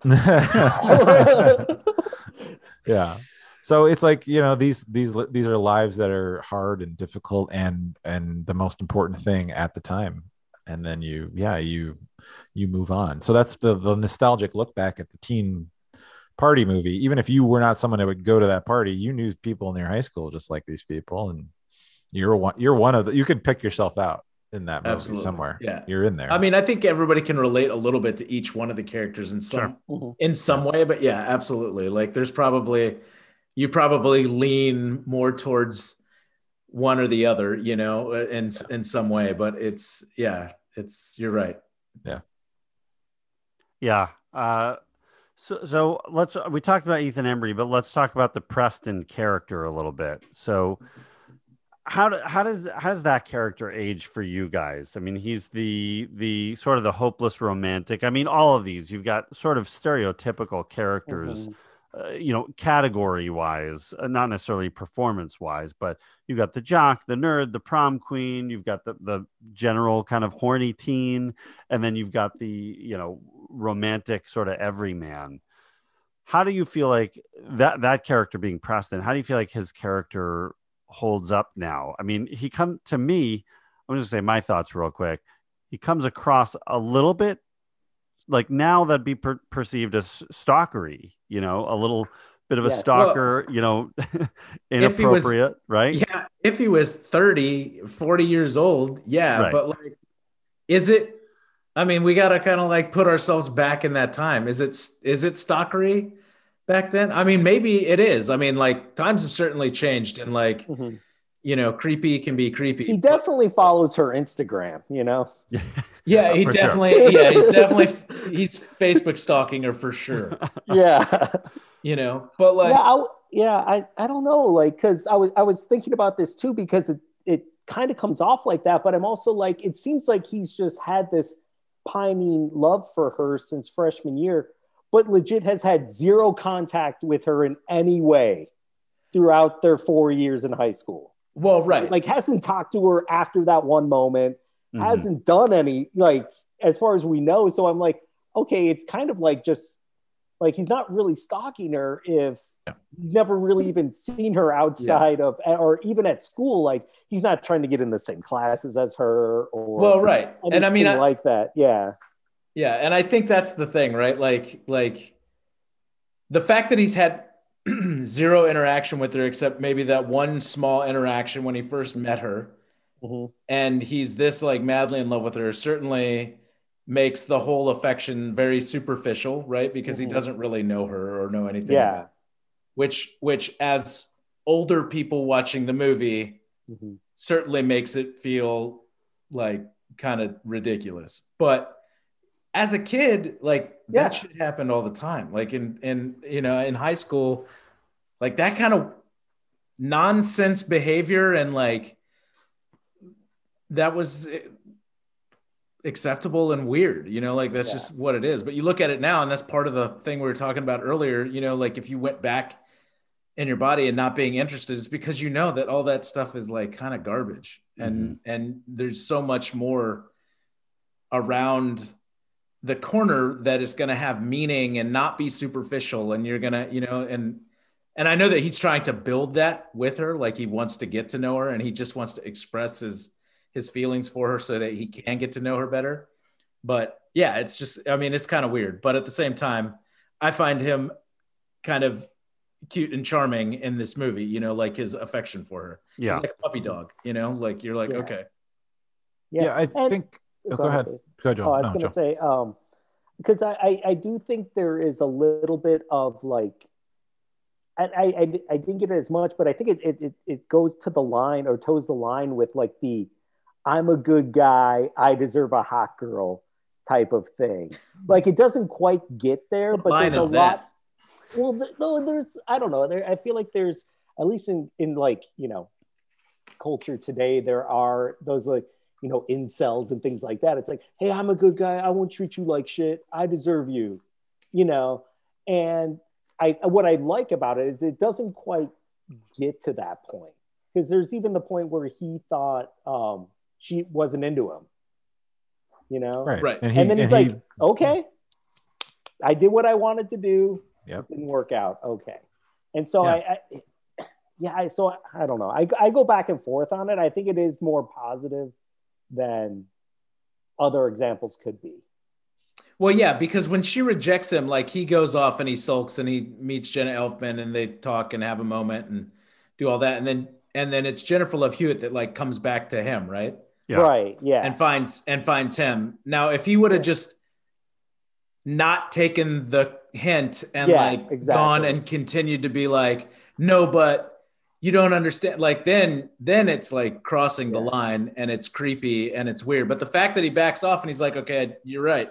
Joel, like I did my thing and this is Mhm. this is it. Yeah. And and I took my shot and she wasn't into it and I'm I'm walking away from it. Yeah. You know, I think I think keeps it where it's not overly weird. Yeah. yeah. No he's just a misguided kind of guy. I, you know he was seeing fate. It, it's that thing you do and you you see all the signs because you you already want it. You want Yeah, the signs to point you, wanna in a certain 'em. direction. Yeah. yeah, Yeah. you see him because you want to see him and all that. And like you know it was it wasn't like she rejected him at first. She like her cousin tried to make out with her and that's when he was like oh wait like That's she's right. supposed to be with me now. And she she still didn't know he existed.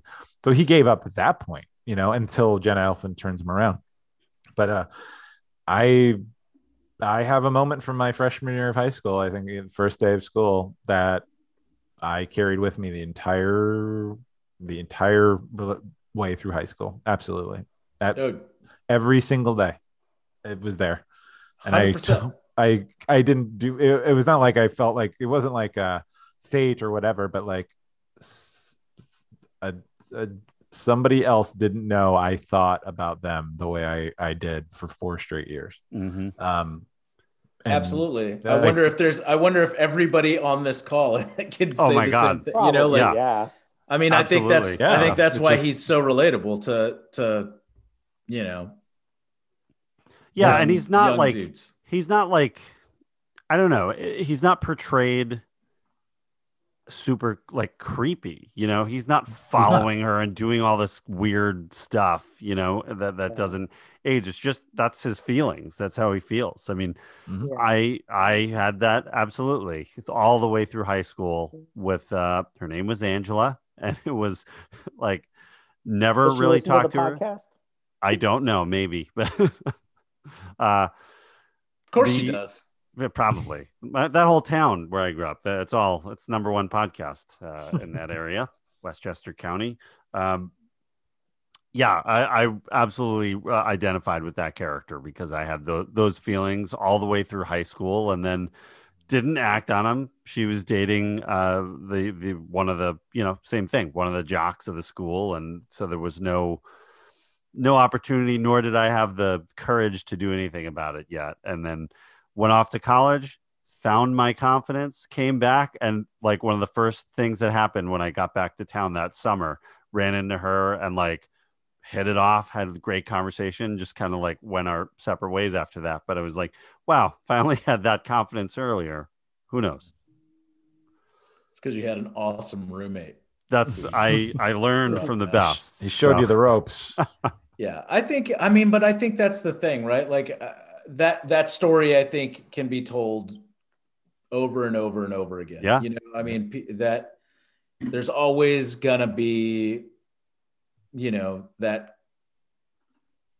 crush. Misconnections. Yeah, misconnection. Exactly. That Yeah. that crush that you didn't that could have been, you know, that you didn't Yeah. that you didn't express yourself to. Well, did you Um, guys, as you're watching this, do you, do you ever be like at, at certain points while watching it for this podcast, like imagine sort of four four years for some of these characters? Like, what were the last four years like? The these all these missed moments, these things. Because like for him, I'm like, there's got to be. Imagine every day at school and like all the the seasons changing, the events at school, all that. There's so many places that they could have come together or whatever and they just mm. didn't happen and i was like imagining like a full a full life of four for four years for these for a lot of these characters and like what happened until this day. But that's the thing all this day is the only thing that matters. You, know you don't learn why he's going until the very end of the movie like where he's got he's a he's an interesting guy. He's, he's Mhm. he got into a kurt vonnegut workshop. Like he's Gets the yeah, hang out he's with super super smart like uh you know intelligent uh, thoughtful creative guy. Yeah, I want to see. I want to see the movie from the perspective of the poor girl who's probably in the background of this movie, who's the one who had a crush on Preston. Yeah, whole exactly. High Yeah. school. I thought th- I thought that's where they were going to go with Lauren Ambrose. I was I thought that's where that character was going to that she was they were friends and that she was going to reveal that she she'd been in love with him and you know and then they would end up together. That that was what I was thinking the whole way. And then about you know maybe two thirds of the way through, I'm like, nah, different direction. So, yeah Yeah. Yeah yeah yeah so it, it, it bucks your expectations a little bit yeah. Um. All right, Charlie Korsmo. So Yeah, this is a, a another familiar face for us at the time. I mean, he was in Dick Tracy. He was in Hook. Uh, Oh, yeah. what about some- bob What about Bob? What about yeah, Bob? Yes. Yeah. Yeah. Yep. And I then mean, he he's was a big deal, dude. He was in a. He was in. I mean, Hook. That's Spielberg, right? Like he's. Oh, coming in- fucking Hook. Ugh.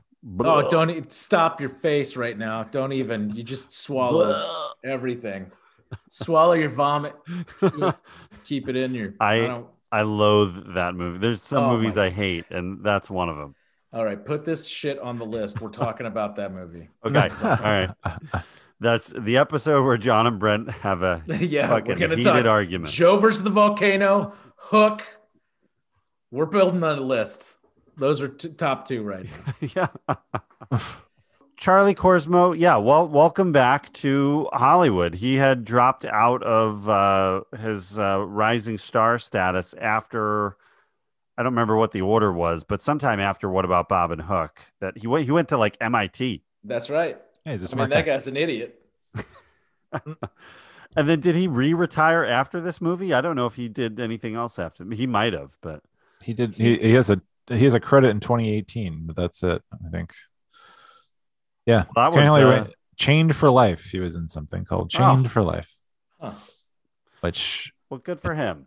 that's a uh, wow. Yeah, I don't know what that is, but yeah, no, he, this was his last. This was his retirement. This was essentially his retirement movie. He, he was done after this. Well, right. and he came out of retirement to do this movie after they had somebody else in this role, right?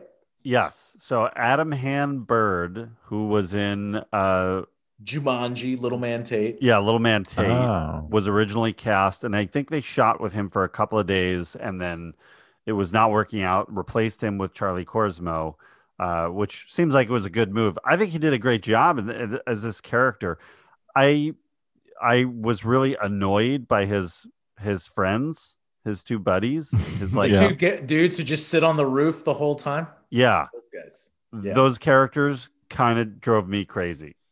Yeah, yeah, they're just like hyper nerds that aren't like real nerds. yeah the like no at the time like the star wars talk was cool because what like phantom i guess phantom menace had probably just come out so the Yeah. star wars craze was in full Yeah, full Disney effect. hasn't bought Star Wars yet and, and Yeah. saturated the planet with it. and, and they weren't like ruined it wasn't completely ruined at that point uh Right. quite yet that's uh, on its way though but uh yeah just i don't know the way are gonna they wa- people are going to want to fight you for that comment, right there, John. I'm just Sure. saying. It's it's a little too much for uh, for what nerds are uh, these days. You Yeah. know, it's a little it's a little too heavy handed on like making nerds look absolutely terrible. Yeah, Uh, but his character, like, I think you get where that character's coming from. The nerd who's been picked on and bullied the whole time. We've all seen or knew some of those characters. Um, and I like the arc that that uh, of him, the way they had him come out of his shell. Yeah, just takes Yeah. a little bit of alcohol. Booze helps so many little situations. little bit of booze. hey, but he had his little chart. You know, I mean, he had it all under control. Yeah, Yeah, yeah. Well, I mean, that's the this is that's a typical young person thing where you kind of you, you've sometimes it takes a little lubrication to explore a different side of your Mhm. you know your personality. And not saying it's necessary but it's certainly it, it, it's a it's a shortcut to those things. And it's certainly relatable i think to to a lot of people who might have imbibed um that they're you know especially for someone who has to come out of his shell but then you know he's but he doesn't change that much. He's still just sort of a passionate nerd kind of guy and uh yeah. But I think he got he gained confidence. Mhm. yeah i the guess so You know, like doing what he did. The Paradise City thing. First of all, great song. It's my No, no, Yeah. it's my favorite Guns N' Roses song. I, I do think what's hilarious about that scene is if you actually listen to the Paradise City, like there, it's so mellow throughout so much of the song Yeah. yeah that it's like they really had to edit that song. I could just imagine him doing it. Like Yeah. there'd be a long part where he's just like this, doing nothing because there's just this guitar, nothing. you know, metal Yeah. guitar or something like that. Just So I think it's funny how they had to, you know, edit it all together. Yeah. The jumping Yeah. on the on when he when he well, falls over and then he jumps up and then the microphone pops up. Oh, Oh, I that's so was great. That was riotous. I Yeah. love that. I was Yeah. laughing so hard. It was great. yeah.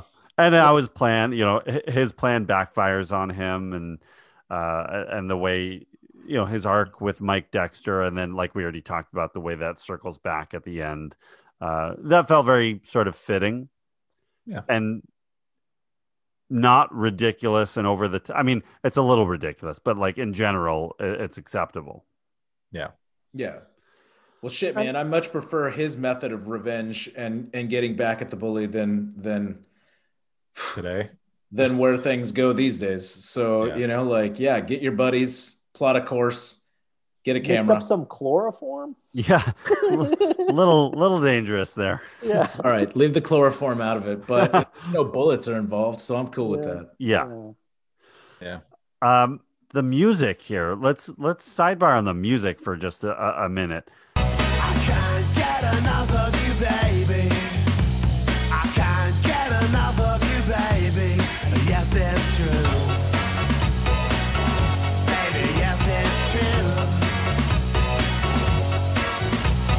I, they must have spent so this this movie had a 10 million dollar budget i feel like a lot of that was had to have been spent on music i mean paradise city probably wasn't cheap but this Right. movie is filled with 90 like stereotypical not late 90s music i mean smash mouth blink 182 creed is even on there um 311, I think. yeah, yeah third eye blind Smash Mouth. Yeah Smash Mouth, yeah. i mean Six. But I mean, we're but hold, like, hold on, let's.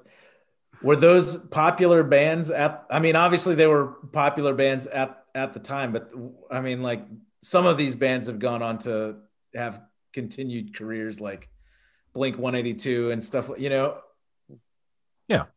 I'm sure they spent a lot of money, but weren't some of these bands kind of like new to the game as well? Well, maybe they were. Yeah, I, I mean, they were all got big right around this time. So I don't remember if specifically they were already big going into this movie, or if this movie had a part in making them bigger and just the exposure of their music. But hearing those sound, all those those songs again was whoa like there is one specific period of time where that music Oh, yeah. Mhm. existed and it was like 97 to like 2001 and that's Yeah. it And like a band like Third Eye Blind, which I feel like was around before the movie came out, it wasn't like they took their big hits for this movie. Right. Sure.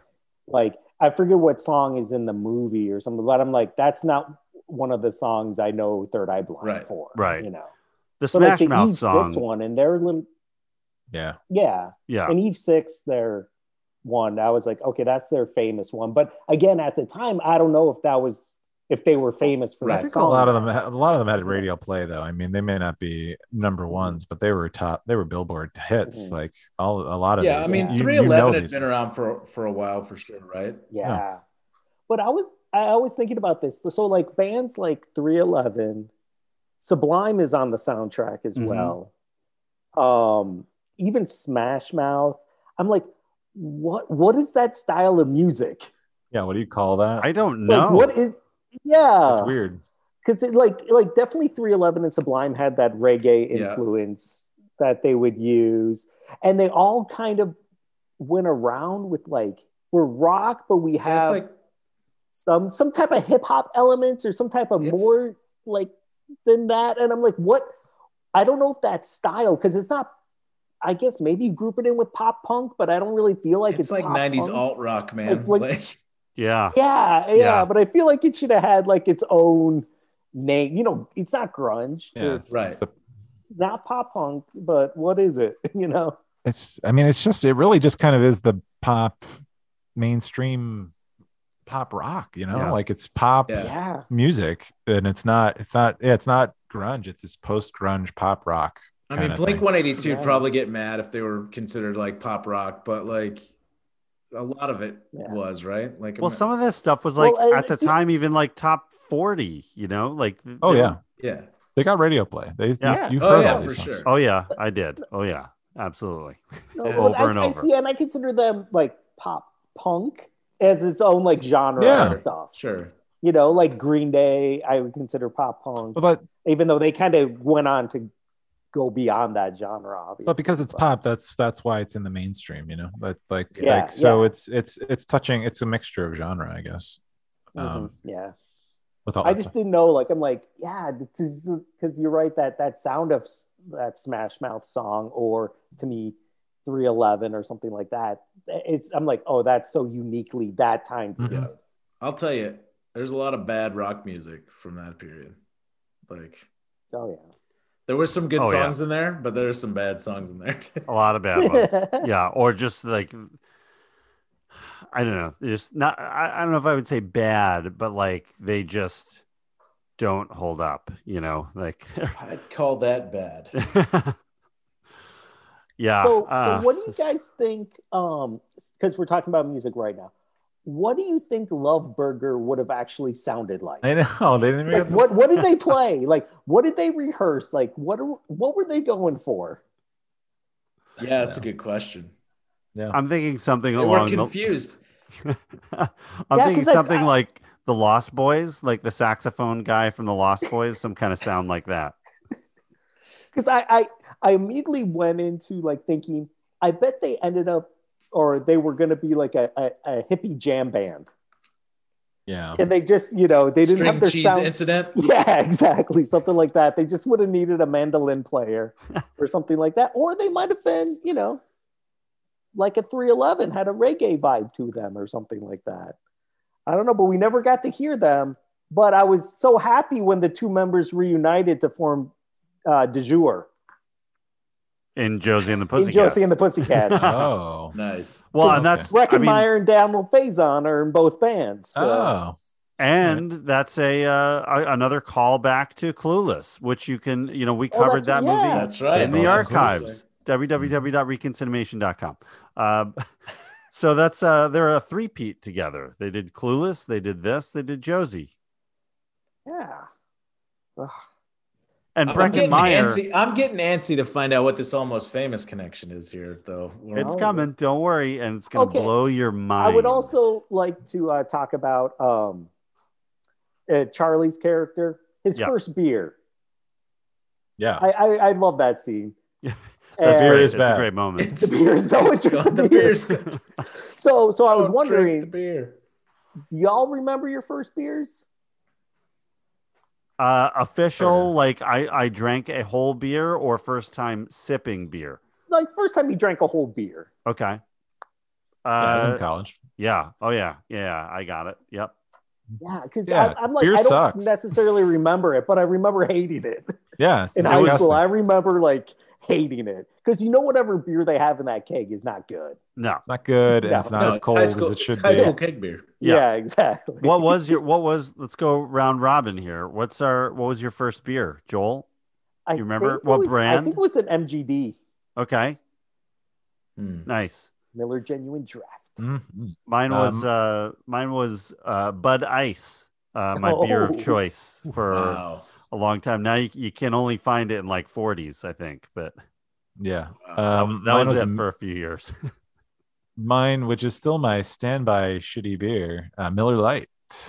oh you drink it you're you're one of the only ones i know that drinks a miller lite Oh, Miller Lite's the best of the light beers of the buds and the Coors and all that. Miller Like, Lite, best who one. go who goes to a bar and orders like the beer A like in Miller beer commercials i'd like a heineken i'd like a a miller lite i'd like a bud just a budweiser Nothing wrong with a Heineken. No i guess nothing's wrong I take heineken Nothing out wrong of with that. Uh, but yeah but if I go to no, but if I if I'm gonna go to a bar, I'm gonna get a like a real beer, quote Yeah. unquote. You know, some sort of you know, some IPA, yeah microbrew kind Of of, thing. Like I'm not not ordering. I'm not going to the. But not that's going to the bar. evolution. That's the evolution of of you know a, a beer drinker. You know, like Yeah. that's not what you're drinking first. My first beer was also a Miller Lite. Yes. oh Stole it from stole it from the fridge. That was my mom's fave back Wow. in the '80s when I first had my first beer. Wow. I got violently ill in college, not violently, but really ill drinking Miller Lite at a, a party or whatever. And of course, you know, it comes out, it doesn't come up the right way. And I couldn't, I couldn't drink Miller Lite for like a couple months, I think. And I'd go to these part, I'd go to a party and I remember being in the basement and I'd have my, I, it was, it could have been ice cold and I still couldn't drink it. And I would, I would like slowly dump it out when no one was looking like, cause I like, I couldn't imbibe it. I couldn't, take it in because it tasted so disgusting because of of the my bad night with it. once you have a Um, bad experience with a a liquor or a beer it, it's really hard to recover from like a real bad one it's hard to Oh. be okay with that taste again Yeah, yeah, that was, it- that was that was rum and cokes for me Mm.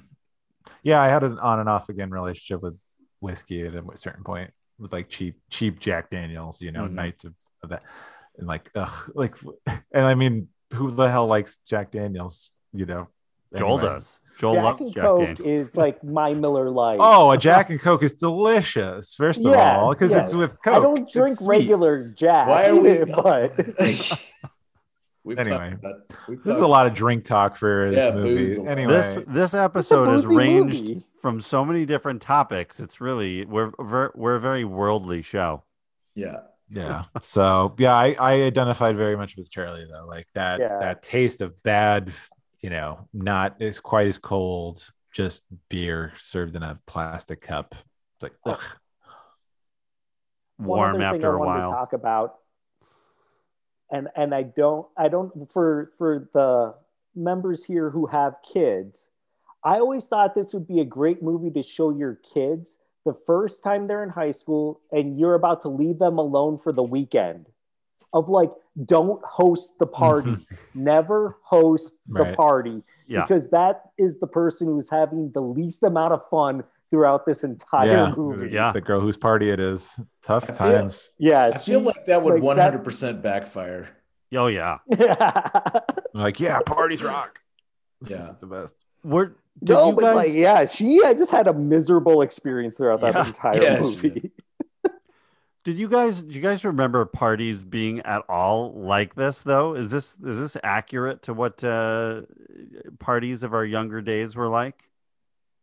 What do you mean? Well, do you feel like this is an accurate depiction of of real life parties, or is it uh, a little bit sort of an I extreme? don't know. I feel like I, I feel well. I, it, I feel like parties get out of hand. I feel like there's usually within a party several different groups kind of split off based on on uh their particular pot of friends, you know. But Mhm. so in that regard, yeah, I feel like I feel like there's little one-off things, you know, like a foreign exchange student doing silly stuff that's laughable, you know, at least as far as you're concerned from Yeah. from your your perspective. So yeah, I mean, parts of it. Do I think that it's a little bit romanticized in a in a way Yeah. for for film? Yeah, absolutely. I've never Yeah. had someone rappel down from the house in in a, at a party in real. yeah, Yeah, but I've had people jump off the roof into the Oh, yeah. pool. You know what I mean? It's Yeah, it's yeah. kind of a similar But sort of rappelling, you got to bring that equipment with you. You can just jump off a That's roof. not- that's anytime a whole want. setup. Sure. You can go right now. yeah. But if some, I, I can tell you this at, at it, many of the parties that I that I went to, if mm-hmm. somebody found the equipment to rappel down a wall Oh, yeah. in the house That's that they were at, that the party was happening, Yeah, you better believe one of my dumbass friends would have tied that shit on and tried it for sure. for sure. yeah. I, I, think mean that um, with the best. I got I, I mean so love. distracted by the watching the background Mhm. at this Oh, party yeah. and watching uh, not just the main characters but what everyone else is doing i was like this is there's way too many there's too much activity happening most of most of the real life parties like you have a lot more milling and talking and you know the, yes the the grouping and the separating but like there's a lot of like activities happening at this one Yeah, I think I Yeah. remember watching the movie with the commentary, and apparently they were going to have. Uh, they they filmed it, but there was just going to be a girl in like a bunch of the scenes just crying yeah throughout it because there's Crying always a drunk crying girl. girl. yeah Yeah, and then there was going to be something with like a red balloon that someone was just carrying a red balloon throughout the party, and they had to like go back in and digitally get rid of it. Oh wow, really? They're like, we didn't actually do anything with that. So the crying drunk girl, that was uh she was played by She's in there. Jennifer Elise Cox, who was uh Jan Jan Brady in the Brady Bunch movies. oh. Oh, Do we otherwise see her somewhere in the background? You can see her yeah, you can see her in the background. You see her body surfing uh when uh Charlie Korsmo's doing Oh, Paradise her. City. Oh, Okay. she's. Oh, I thought that was Melissa Joan Hart. 'cause No. the the yearbook got away, so I didn't even. I didn't even put it together. I always Yeah. thought that was her. No, that's Jan Brady, and uh, and she was she was going to be like crying so much you couldn't understand her, and they had all her dialogue subtitled. Like that would have been funny. that would have Yeah. been great. I, I They actually, they think a actually, good um, idea. there was an R-rated version of this movie. I don't think they've ever released it, but um, the intention was was uh, an R-rated version, a, a little more edgy stuff happening at the party. There was more drug use happening. There was um, Jason Segel was not just the guy with a couple of lines who was touching a watermelon. He was going to be having sex with the watermelon, which uh, a year later that would uh, come about in another Pie. movie. Yeah. Mhm. Right. So, but they all they had to cut all those scenes to get a PG thirteen rating. Hmm. yeah, when uh when I fired it up on the streaming service and it was like PG thirteen, I was like, really, huh? Yeah, you could say the uh that gay slur throughout the entire thing and Ooh. still get that PG thirteen rating. Yeah, We- that was nothing. That's we a- just threw that's just that- another word. that word got thrown around so much in the 90s. I mean, Mhm. it's Yeah. shocking to hear it now. Yeah, it is. It really really, is. It is. It's Jesus. Who says this? Like, I, I, I counted I, I counted four times that they used it, which doesn't seem like that many, but it's very But it's a punch in the face every time you hear it. I mean, Yeah, it's it is. The It other really is. derogatory term that you're like, no, that's terrible. yeah. yeah. I I kind of shudder when the the character the males call uh women bitches and stuff. Uh, yeah. I'm like, I just it's it's there's something off there. Like, ugh, Yeah. like we talked like this. Like, Yeah. yeah, Yeah, and that's you're gonna find that in a lot of movies uh, from, from that that we cover here from the 80s and 90s. You know, Yeah. that, that Yeah, kind of it's no good- every movie. There's no Yeah. getting around it. The language is not up to today's. Listen, I'll call you guys bitches because whatever. F you guys, you're bitches. But like, Fair there's enough. something. There's an extra layer of when you're calling a woman a bitch and, Yeah. and being bitchy and all that's like, mm-mm, like unacceptable. yeah. uh but uh whatever you know we've we've we we continue to evolve and this is the snapshot but like yeah a lot of homophobia in it not even just the f the, the, the Oh yeah, I mean the whole nerd prank is yeah based on and the and the homophobia. Yeah. punch and they even well like Go the ahead. punchline is that he, he loses his job over the pictures or whatever right like they come up with it's like which and somehow the guy who runs his own company doesn't Right. lose his job over the Exactly. same pictures. They came out, but only the guy at the car wash. as though like those private pictures somehow would be uh you know risk your job or whatever um Yeah. so yeah like that that yeah homophobia is kind of it's not rampant but it's a, it it it's another layer a typical layer of of of like you know how things was were done uh Yeah. back then. So that and Well, the I big mean, just- punchline mike mike dexter's just called out. I mean i'll be honest i still laughed at it because of the timing i think the joke of the timing of the joke's funny but calling him you know that in a in a crowd in the middle of silence like you know it's just like jesus Oh, yeah. christ like Yeah. this is like imagine being the one gay kid in that room yeah the couple gay kids in that room who are closeted or something It's Yeah. like- that's how you s Yeah. you know you can look at it these days and it's kind of Well, I mean, I think funny. that's the thing. In the '90s, like there weren't. I mean, at least where I, you know, where I was growing up, there weren't a lot of openly like out yeah out gay guys. You know, so I mean, uh, it's sad, but unfortunately, like at this time frame, Yeah. at least Yeah, there's no- it's- it was definitely used as a derogatory bullying term. You know, Yeah, it's weird like it's it's weird to see like a, a this this part teen party movie and there's no gay characters in it like yeah. it's just kind of weird now right like isn't that just Oh yeah, absolutely. I mean, there's just a greater awareness and and more. You know, I mean, I think it's awesome that you know, like it, people are being allowed to be themselves uh, earlier on in life and and things like Yeah. that, and they're and they're much better supported for that than. I mean, it was still all early and awkward, unfortunately, at that point. oh yeah absolutely And I've heard now that in high schools, and I'm sure it depends obviously on which high schools you go to, but it's like there's a lot less of these groups, of these, you know, cliques and everything like that, where it's like if you're a jock and you like Star Yeah. Wars, like you can do both of those things, Mhm. you know, like you can like both of those things. And there's much more acceptance of like that you could be able to go between groups a lot more easily than you could, you know, when we were growing up, where it's like you kind of had to find your group and then stick stick with them, and you couldn't really Yeah, there wasn't. go between There groups. were, there were there were a lot more barriers. It feels like. Yeah and this is what this show this show this movie is showing you is like there's these groups of people but they all came together for one big party and then Yeah. the intermingling of of their histories and stuff sort of uh, can change it a little bit so Yeah. Not I, I did get the impression that Preston, though, is kind of someone who did go between yeah. groups. I mean, yeah like not necessarily the jocks, but like the stoners Yeah. unless they were just stoned and talking about anybody. But it seemed like everybody kind of knew Preston. Like he's probably liked by most Yeah. of the Yeah. I mean, and that's, I mean, you know, that I, I think that that's true. I mean, there's, there were definitely people that bridged the gaps ac- across all the groups, like you know, throughout. I mean, I don't know though. I, like I was just thinking about it. I would not want to trade any of that stuff for the type of shit that the kids today have to deal with, with like cyberbullying and all that stuff, man. Like Oh, that yeah. just seems brutal. I'm glad Facebook did not exist. Uh, yeah. Yeah. You know, when I was when I was younger. Yeah, absolutely. I totally, totally agree with that. That would have been things would have been totally different for us. Did you guys have uh, so yeah, like you were just mentioning, David? The, I, I agree that this this was really similar to sort of my the end of my high school years. You know, the Mhm. obviously the whole way through. Yes, there's separations of different groups, and you're sort of in one or the other.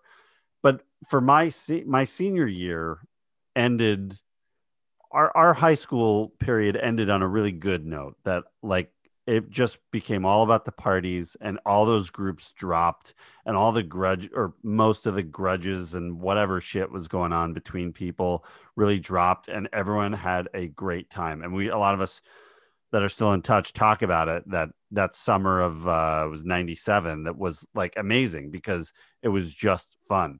And it was like 3 months of just nothing but a good time. And then we, everybody left. And like some of us came back and had you know uh, other sort of reunion parties here and there but uh that was um i i identified with that too that like everyone's sort of like together finally. Yeah. do you guys have like a similar experience or did it stay kind of in separated groups for you?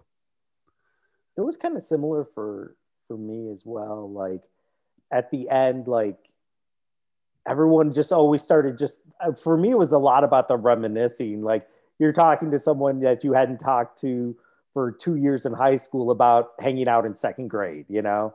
Mhm. So like all those kind of stories and everything like definitely like it was it was yeah it was kind of like once you knew you were out of it out of high school you didn't really care about what had happened so much. Yeah. Yeah. Yeah. Uh, I, you know, I had certain friend groups and it, but it was easier to be friends with more people. And I, I felt like, yeah, I had a certain point where I can talk to more people easily. I mean, my school was small, but we all sort of had our little groupings and lots of crossover, but I wasn't like a party guy. So I didn't, you know, the socializing was like, you know, still uh, in the groups that, the, as far as I was concerned, was the same kind of groups, but I'm sure it, with the parties that were happening, it was a little more open than it used to be. And, but, uh, yeah, I mean, senior year was just things were a lot easier when it came to just dealing with your peers. Um, at least it seemed that way. Same, same, same situation for me. All I'm saying is, Amanda and I are connected. We have been ever since the first day that she came to school. Oh, God, here we go. All right. So we talked about the party. Now, these kinds of movies, so these these 90s teen movies, I don't they're just they're of such a bygone era that when I'm when I'm watching it this time, I'm thinking about like these movies are kind of like those moments in time, like this this mo- this moment you experienced in high school. This movie is kind of the same way that this movie is a snapshot in time of of uh, of the late 90s kind of mirroring how the characters have that moment in time this like you know night or whatever before they're all going to college it's the end of high school right before you're taking that next chapter in your life. So i kind of saw a parallel between the movie itself and what's happening sort of inside the story of the, with these characters. Did, did that like ring for you guys at all? No? Silence. well, I, I mean, I think like you're right in that it is like again just a s- kind of a snapshot of the time. Like it's a, it'll always bring you bring us back to those types of moments. Well, I was just kind of trying to think, you know, like I mean, I I enjoy these kinds of movies. They don't happen. I feel like as much anymore. I was trying to remember like uh, these party movies. Like what, what was there was one of I think probably in 2010, like 21 and up or something. I forget what it was called. Mm-hmm. but, oh yeah, like- and there was like Project X. Or yeah, Project like. X. Like those Yeah. were like. well even like everybody wants some too from linklater is Well, yeah, but that's it's it it is right. Like, yeah, it's very I mean, dazed and confused. It's it's it's very much kind of a sort of It is, but you cousin know- of that film.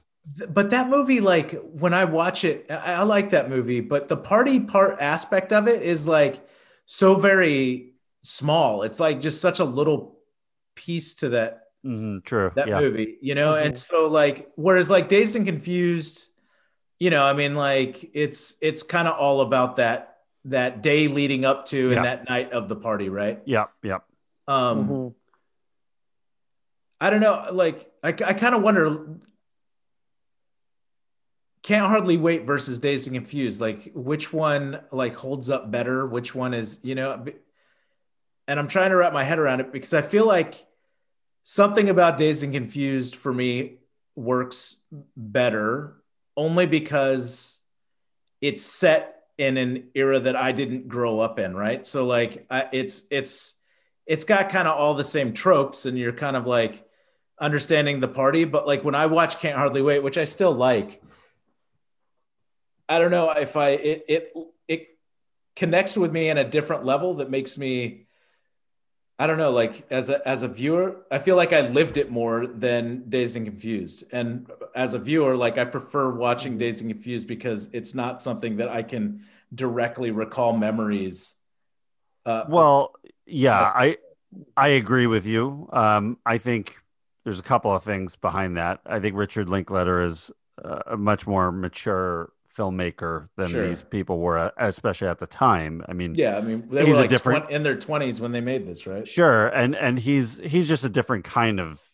He's more of an artist too, whereas Yeah. they're you know I I don't know if I'd call them that, but uh, they're the characters in Dazed and Confused are much to me read much more human and much more realistic, whereas the a lot of these characters are sort of caricatures. They're they're sort of more extreme versions of of these people. They don't feel like like like Mike Dexter is like that doesn't that's not a real person there that's just sort of a caricature of of the jock type Yeah, but think of the Ben Affleck character in in Dazed and Confused. Is that not like a caricature of Ben Affleck's that character type of person? Ben Affleck's character always came across as an angry high schooler which I knew many of those people who that like that character felt extremely real to me because I've seen those guys that they're just pissed off and looking for a fight. It's a little bit different than the Mike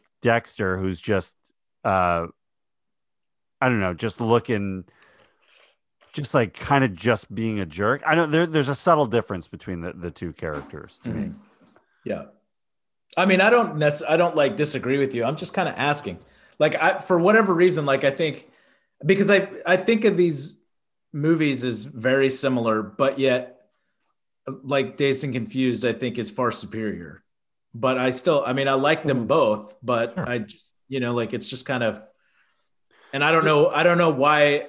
I mean, I think you have a really great point about Linklater and and just as an artist and a director and whatnot, but but uh, yeah, I don't know. Like, I feel like I can watch Dazed and Confused, like I could put that on at any point and like watch that Yeah. movie, and I'm like, okay, I love the film. this yeah. is on now. I'm watching it, and that's totally fine. I feel Da- like I would is a- eventually get really sick of Can't Hardly Wait if I watched it as freely as I did Dazed and Confused. But Yeah, well, Can't Hardly Wait is very is very over the top compared to Dazed. Um, Dazed, I think, is much more grounded. And uh, and by the way, we covered that back in year one. it's a top ten show for reconcinimation here in the archives at www.reconcinimation.com. it's been a good day for dropping that that website, I missed the last couple episodes, so I'm I'm firing them out. making here. it up tonight. Clueless, you know, it's all it's all there. So we're gonna run out of movies at some point. Yeah, I don't know. Sorry, I didn't want to like take us off course, but I was just kind of. So what's what's what what are we what's the point though? What we're saying that the different movie that is better is a better movie than this thing. I mean, this is a different movie. What the fuck? I mean, I, Yeah, yeah. I, I know Well, what you're we're co- saying, but I know we already co- sort of compared it to Dazed, but I mean, uh, I don't know. Yeah, sure, Dazed is better.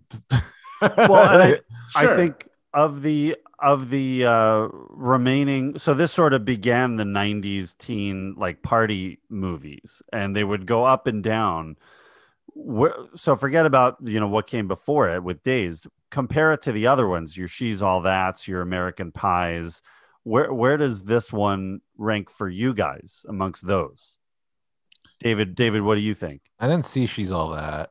I liked I liked American Pie at the time, although I haven't seen it since the theater. Um, I mean, I don't know. I I like I like what this movie does a lot. So, uh, you know, su- Superbad. I guess isn't really about the party. I was gonna say, which came much much later. Yeah, I was thinking about Um, Superbad as well. Yeah, but like that, you know, that's kind of got that. That's more day. It's more. That's probably more closer to Dazed than than it is closer to can't hardly wait. Um, I don't know. Yeah, I, I really, I really, I like what Can't Hardly Wait does. I like, I, it's, uh, it, finds a lot of familiar beats and and very relatable moments and and all of that. You know, I, I, I think it's got a, a good energy without trying to be too clever. It's not, it's not trying to be clever, which I feel like the as time goes on, you know, this this has to get imitated. So then they gotta amp up how clever it is and all that. I think it's Mhm. like there's an earnest story here for a lot of these characters and and all that. So it, it kind of works. You know, I was kind of the first, I don't know, 20 minutes, I was probably not really enjoying it all that much to see it again. But then I, I kind of fell into a groove with it. So yeah, I don't know. I'm I'm I I I think I probably like like it for for being sort of the the trailblazer of the 90s uh, late 90s early 2000s teen movies Joel, what about you? I I dig it. Like I, it's definitely one of my go-to like '90s movies. Like, uh, if if we're talking about like a '90s movie, yeah, can't can't hardly wait is definitely definitely on the top of the list or up there. Yeah. Uh, I mean, it's no, they definitely up the bar with Josie and the Pussycats. Yeah. i love it it's coming. This is all a setup for that. This is a prequel to that episode. So Mhm. I I think that there was probably uh, I mean there was a major influx of these movies that came out like like at this time right and and just Mhm. past it. Uh, and I probably saw the majority of them, but only a few really stick out. This is one of them. Like I like this one a, a lot. I mean, I like Scream. I know that this was before. I know Scream was before this, but I like Scream. I like Can't Hardly Wait. I like American Pie. But those are other than those three for like the 90s kind of kind of party movie like i can't really think of one that off the Mhm. top of my head that i can remember. Yeah, I I going into this, I was I loved American Pie when it came out. I watched it like a year or two ago. probably doesn't hold up hated it. Absolutely. It, it's so hard to watch that. I mean it is so sexist. Like it's it's really hard to hard to get through that one. Uh yeah, I mean, he would basically go to jail now, right? yeah Jason Biggs' character Yeah. for like broadcasting the girl over the internet. yeah i mean and and all of them they're all so all the guys are so creepy it's it's not good Yeah. so i going into this i was like oh you know uh, what's this going to be and then watching i'm like oh my god i feel like american pie like ripped this movie off um like where would american pie be without this movie and this was nowhere near as um like yes there are things dated in it but it's nowhere Mhm. near as extreme as american pie is i mean uh, you know uh, there's sexist stuff you know the, the treatment of women here is you know they're either sort of ditzy or airheads or uptight or uh, you know it, it- like i don't think there's it's a really great portrayal of them but they're not treated as strictly objects like they are in american pie Hmm. so yeah I don't know. I yeah, I Yeah. prefer this one over over those. But yeah, Scream diff- Scream's a bit of a different category for me, but uh uh yeah, that one's I think great as well. So um one thing that stood out to me watching it this time, there's not a lot all right, most everybody most everybody is white in this movie. But when they do, there's a couple, there's some people of color, but they sort of pair them off. You have like white people with white people, redheads with redheads, and black people with black people. Like Mhm. that, that just sort of jumped out at me that, oh, of course, that's how they're going to pair them up because that's what they're Mhm. supposed to. You know, that was the thought process, I think, of the day. So that, you know, was, I, I'd put that as a sort of a strike ag- against it. It's not super glaring. It's just something you kind of notice. It wasn't anything that was like really touched on, but Yeah, Yeah, it's a pretty white movie. Yeah, well, and yeah, and there's the scene where you know one of the guys from Special K's group goes up to the group of black guys who are only in Yeah. that scene, who are basically just there to be do the to make the joke Right. happen, Mhm. and that one was like a very glaring Yeah. scene. Yeah, for you don't see those characters before or after. Yeah, it's like Yeah, yeah, yeah. It's a it's a definitely a super white movie. Um, typical kind of '90s shit right there. But you know, Yeah. uh, yeah. that's hey, I love that Donald Faison and Breckin Meyer are in a band together though. And I, Yeah. how good does that hat look on Donald Faison? By the way, why are we calling it stupid? It looked fucking awesome. right when he, He put it on, looks I was like, yeah, he should wear Yeah. that. like yeah wear the hat that's awesome like that's like the in the script that's it works but then when you do it it's like you can't sell that that no that that hat looks awesome on it so like i don't know that was cool Um, I think the weirdest thing about the movie, though, what's up with that ending, Joel? What's going on with it? The the nerd, the, What the X Files kids, and when they get abducted Oh, by God, aliens, yeah. huh? they got, you know, that's like, fun They they got their wish. yeah I get it. It was just such like a such a weird turn, and that's like it's like mid credits, like a mid credit scene. they- yeah Like, why? Why do we? We don't even care about these. They knew too much, John. Uh, They knew too much. apparently uh that was just out of bizarro land for me but it's a funny, a funny little bit yeah Yeah. I- I would expect a it's the X-Files callback. Yeah. ending they all wanted. yeah yeah, Yeah, exactly. I, I was just expecting like if you're going to do a callback for some of the characters that it would have been Mhm. one of the main characters and not like these Yeah. really tertiary uh characters Oh, gotcha. I, I was also thinking watching it, like, does anyone actually have any good friends of the main people? like, it, it only seems like Lauren Ambrose and Ethan Embry are good friends, and everybody else is just in their group, but they will like either forget about you or disband you or like not look out for your good interests. Like Mike Dexter isn't a good friend to his guy friends. oh you yeah know? yeah he's trying to convince them to do just follow him and like uh seth green's friends don't really seem like his friends you know yeah and Oh, yeah, i was like yeah like this is this is these people are not good friends to each No. other. No not at all.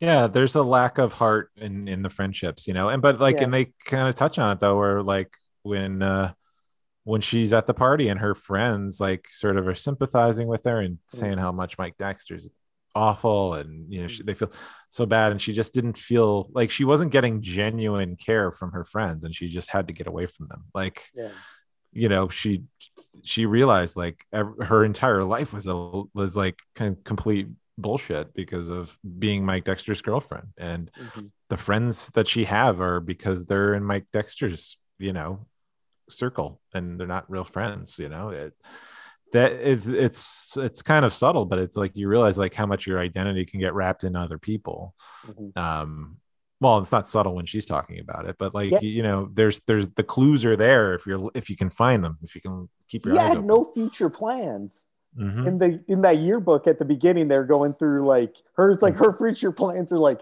question mark yeah yeah and like she just wants to see more or whatever and it's just sort of like oh she's just kind of this empty person like Mhm. and you don't you don't get the scene where she break like they break up and she sort of starts to figure out her life or whatever like Yeah. it's just she's already she in the just midst goes of right into a new relationship that. yeah yeah Well, she gets thing. way into kurt vonnegut yeah um you know that good for her i guess but yeah I don't know. So uh, let's talk a little. Let's talk a little box office. Is it, it's time for Oh. box office glory here.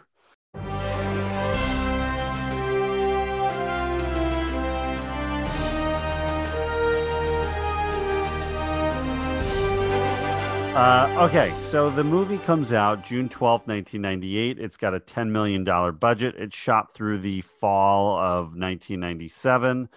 Uh, it opens up with an $8 million uh, opening weekend. So Good kind of starts out hot, uh, but then it, it ends up with just a domestic uh, run of 25 million. So, um, you know, I don't think it was the hit that they wanted coming off of, you know, Scream and I Know What You Did Last Summer and a couple of others. It, it opened up at actually number four opening weekend against uh, Six Days, Seven Nights and and the uh, Norm Macdonald classic Dirty Work. Dirty work. I saw that in the theater. I did too. So that's that's where we were uh, that op- opening weekend. We were at Dirty Work. Um, and it opens between a perfect murder and Godzilla, which had already been in theaters for a couple of weeks. oh God, I saw that in the theater too. Is that Ugh. Matthew Broderick's Godzilla? Oh Yeah. hell yeah! Um, and the film ends up number seventy-three of nineteen ninety-eight, so pretty far down the list. Uh, between Great Expectations and Fallen, Hey, Den- Denzel's film. So not a great run. It uh, the the directors talked about how they got a call Friday night and and the numbers were really really good and the studio was super happy and then that was the only call they got. The, no no calls the rest of the weekend. Uh, they they felt like they learned that you know teenagers of that day, which were us, uh, would go to the movies Friday night and that was it for the weekend. Yeah. Friday night was the big night, and then uh, whatever we were part we had parties the rest of the weekend. So exactly. so yeah, that uh, it was a bit of a disappointment for them. Um, it didn't really start to catch on until I I must have been until it hit DVD, and then one of those that suddenly people just owned that movie. It was just in people's collections, like my friend Joel Sweeney, right? Yeah, I still have it. I bet you Yeah. do. awesome. I, I It's a- can't- you wouldn't be Joel Sweeney if you got rid of it. Of course. It's a great movie. Great movie for the collection. Mhm. So the the cult status sort of took over in the once you get to the early 2000s and and now it's it's a much beloved uh, classic as sort of like leading the the the the way for the 90s teen films. Even though it really I mean it was it was different than Clueless. Like uh, there's a lot of differences between the two films and um, I wouldn't put them quite in the same category and there's a it felt like a big gap between time wise between those two films. Yeah, is that four years? Is it four Uh, years? yeah, three or four years. Yeah. Yeah, yeah. no Paul Rudd to to save this movie. No Paul Rudd. No Paul Rudd. No. what was he doing in 98? He was sort of between your Halloweens and your uh, He could have been a good Trip McNeely. They Oh, could have yeah. put him in there. He would have been Jerry great. O'Connell's part. I Yeah. I I like Trip McNeely. I like when he shows up and Mike just says Trip McNeely and he goes Trip McNeely. Like Yeah. the, the the the refrain, you know, like that's that's his identity. There he is, Yeah. Trip McNeely. Uh, I love that. Got warts all over my feet. Yeah. I think I remember I think I remember the first time seeing the movie thinking like, oh wow, Jerry O'Connell. Like, whoa, he's in it. Like, I Yeah. don't know why. I don't remember how I knew Jerry O'Connell that well. Although he was in Sliders, I think, and uh, Sliders. Yeah. on Fox. Was I he in think Jerry Maguire? Was he in Jerry Maguire? Yeah, he was in yeah, Jerry he Maguire. was, Yeah. yeah, he was Was one of that the before after this movie? Before. But come on, he was in Okay. Stand By Me. Like, come on, Jerry. Oh, yeah. Yeah. Jerry O'Connell had been around for years. Oh yeah, I mean, I Yeah. know he was around. Like, I just couldn't remember what I was like. Oh, cool, like Jerry O'Connell. It's probably I probably like Sliders a lot. I think I watched the Yeah, I mean, he had a couple of that. different TV shows, right? That he that he had done that were pretty popular. Sliders was one of them for sure. Yeah. Yeah. And then I think when he was a kid, he played like a secret superhero kid or something. Something like that. Yeah. Yeah. Um. Anyway, Jerry O'Connell. Always Big good fan. to see Jerry. Jerry's Jerry's back on the screen. Mm-hmm. Uh, believe it or not, as of two years ago, Jennifer Love Hewitt was developing her own sequel to this movie Yeah. uh, that she is going to direct. So we can't hardly wait for the the part two of this. And where are these characters now? What's going to So happen? excited. But I looked into it. Like, there's no like evidence uh, that it's happening, other than it saying like she mentioned it in an interview, like in October of 2019. Yeah, But like, That it's not on. make it? Brent. Yeah, that she wants to make it. But I mean, apparently she's been working on it since like 2015. Brent, there's been a pandemic. Have you heard? I Everything stopped. I noticed, but it doesn't even show up in her like future credits on IMDb. She's just talking about it now. She's she's, She's gonna get she's that buzz writing going. She's got the pen and Well, the paper. She's if she writing if it. she she wanted it to be the 20 year anniversary or 20 year reunion of of the characters so she Oh. right, so, so- that would be we're past that, aren't that we? That would have been even beyond. Yeah. Yeah. Oh well. so the longer you wait the further away you are from that so 25th, and now it's this time it's her kids having the party. Oh boy. Uh oh. i mean i hope she does it but i'm just saying I I'm fine with it. Yeah. Aim for the It's not 30 gonna ruin the. It's not gonna ruin the first one for me. Nope. nope and i'll see it Well, you could hit Yeah. 25 years, right? We I got did time the for that. 25. yeah Yep. Yeah. i think she got all tied up with 911 She's It's a- busy on she 911. got, Hot busy, she show. got busy with 911 Yeah. Which which nine one one? the original The Not Lone Star nine one one. no, There's no. two 911 shows. Yes, of course there is. I thought I Yeah. thought Lone Star 911 was the only show. There's No, two, there's there's, just a two. 911. the, the original one the, with uh god what's And it's name? not we're not talking about rescue 911. right. Don't, the don't only different. Shatner's not, not, involved. Chicago nine one one. Yeah. No, she she came in season two to replace Connie Britton, who left uh, for something else. And Oh. Okay. she's been on ever. She's a cop. No, she's No, a 911 operator. 911 operator. She's a nine one one Oh, dispatch. Yeah. Holy shit. She's taking care of all the stuff on the 911. Yeah. calls. David Yeah. David's in now. All right. Yeah. Sign me up. Is it on Hulu? It, it- Probably. I probably is. Yeah. So yeah, the well, most outlandish nine one one calls that have ever happened ever. hopefully um it happens you know well, let's see where all these characters are uh 25 years later and i just want the same soundtrack i want the same music uh, i gonna- know we all want reuse that. it. Yeah. Blink 182 can use a comeback guys so so can smash mouth Trip McNeely. and trip trips back Trip McNeely. Uh, Jenna Elfman, though, right? Pretty yeah good in this Je- movie. jenna elfman's in it yeah I, what's she doing? Yeah, what is she doing? i don't know what Jen elfman's up to um No, I just mean what's her character doing now. I don't mean Yeah, I was. her. I was she owns the strip like, club now Was she supposed to be like uh like the the the the sage advice giver in this movie or Kinda. like I always- she that part always just kind of like stuck out to me as like this is weird. And I know Yeah, it's kind of supposed to be like that, but yeah but it doesn't like feel like it goes all the way there right. Like Yeah, it- maybe. Yeah. I mean, basically, she just says like she gives him bad advice about Barry Manilow or whatever. go get Yeah. Barry Manilow, and he's like, I guess I should go get uh, Jennifer Love Hewitt. Now, what's her character's name in this movie? amanda, Amanda Beckett. Man- Becker. Amanda Becker. Becker. Beckett? Becker. Beckett. I thought Beckett. it was Beckett. beckett yeah Amanda Beckett. Who said Becker? I didn't say Becker. I said Beckett. That's a Ted Danson show. and a hot one at that.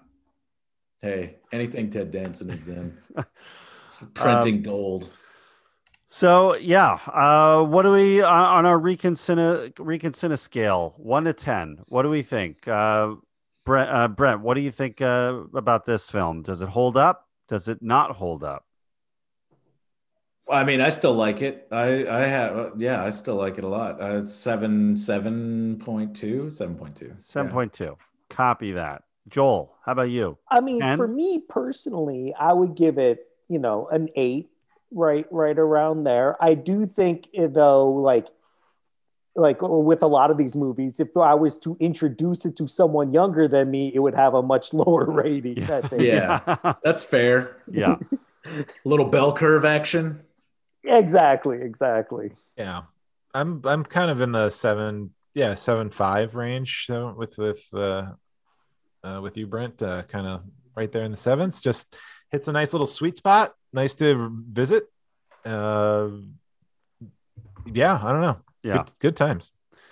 I'm gonna go. I'm all right, and I think this is really only because I'm seeing it now and not having the love for it that uh, everyone else has. That having Sounds seen like it when a high it came score's coming. I'm gonna I'm gonna go a little lower. I'm gonna go six six point five right Okay. there. Oh, okay. Um, I, I thought you were going to go way, Yeah, way yeah, worse. yeah. No, it's. I mean, I, I think I also love the nostalgia side of it, so I, I feel that.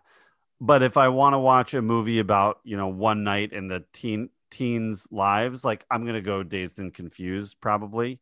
So, you know, there are other movies I would go to before this one, but you know, but I, I will go to it for nostalgia. I I love that. It was just it was like bringing back all of those those things, those products and those clothes and the music and the that general energy that of a much simpler time, Yeah. you know, and I appreciate that side of it. So so It's I'm like- gonna I'm not gonna go that low. So Nice. It's like as if a movie had been, like your yearbook had been turned into a movie. yeah. Yeah, yeah, very much so. Oh, Yeah. and we haven't even mentioned Jaime Pressly's in this too. I know. Jaime Pressly, we- Selma yeah. Blair. There's I too many people to name. I mean, Oh my gosh! I will say one thing about her her role in this. So the guy that the jock that she sort of paired with, Mhm. they look like twins. It's creepy. Look at their faces. Oh, yeah, I could see that.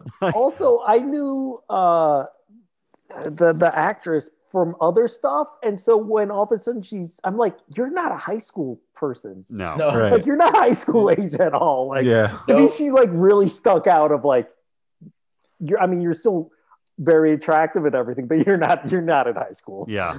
Well, for the most part, I think they did a good job with the actors feeling like they're in high school. Mhm. Right. I mean, so many of these movies they were clearly not, especially in the 80 like in 80s versions of these. Like you've got 30 year olds playing high schoolers. Uh, this was a little bit better, but yeah, she stuck out a little bit. Yeah. So, well, you know, we'll see if they round them all back up for the sequel. We'll Man. find out. Uh, I'm in. Be Get an 'em- get 'em expensive cast these days. Yeah, I know. That's yeah, exactly. Although I'm sure Selma Blair could use the work. I think she's kind of pseudo retired. She is. She's had some health issues, so Yeah. she's she's stepped back. I think she's actually trying to step back into acting now, Cool. but she had to kind of take care of herself for a bit. So, um, best wishes to Selma. Uh, uh, did she even have any dialogue here? She had like one line, right? Yeah, Yeah, she I has think like if- two lines. He, Yeah. Trent, or not Trent. The the Mike guy tries to hit on her and her friend. Yeah. Mhm. Yeah. Mhm.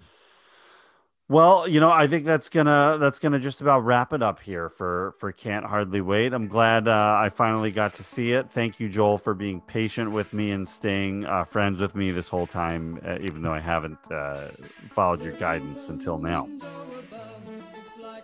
We all have our own path. You, fi- you We finally got have there. our own path. But I mean, I just hope you don't feel like your whole life has been a waste up until this Yeah. point. I I, I kind of do. I'm sitting in my office at Recon Cinema Studios, just kind of questioning everything. Like, what have I done? How many What- other how many other choices you would have made in your life if only you had seen this movie earlier? Right. Yeah. Well, and and Joel, it was uh, it's great to have you back on here as always. We know you'll be back for Josie and the Pussycats when we cover that uh, at some point. We've got a, a full schedule, but that, that's that's gonna mix in there, so don't worry. I'm waiting. Uh, all right, guys. Well, uh, that's it for Can't Hardly Wait. We will be back uh, next in the next couple weeks with uh, another episode, and stay tuned. Oh, a quick uh, shout out and plug uh, to our friends Ek Wimmer. Don't forget to uh, listen to his podcast Laser Graves, and thank you to our friend Curtis Moore for the poster as usual. Don't forget you can check out all of our episodes in our archives at www.reconciliation.com. Follow us on Instagram, Twitter, or Facebook. We're at Reconciliation Podcast. And we will see you next time on Reconciliation. Take care. Bye now.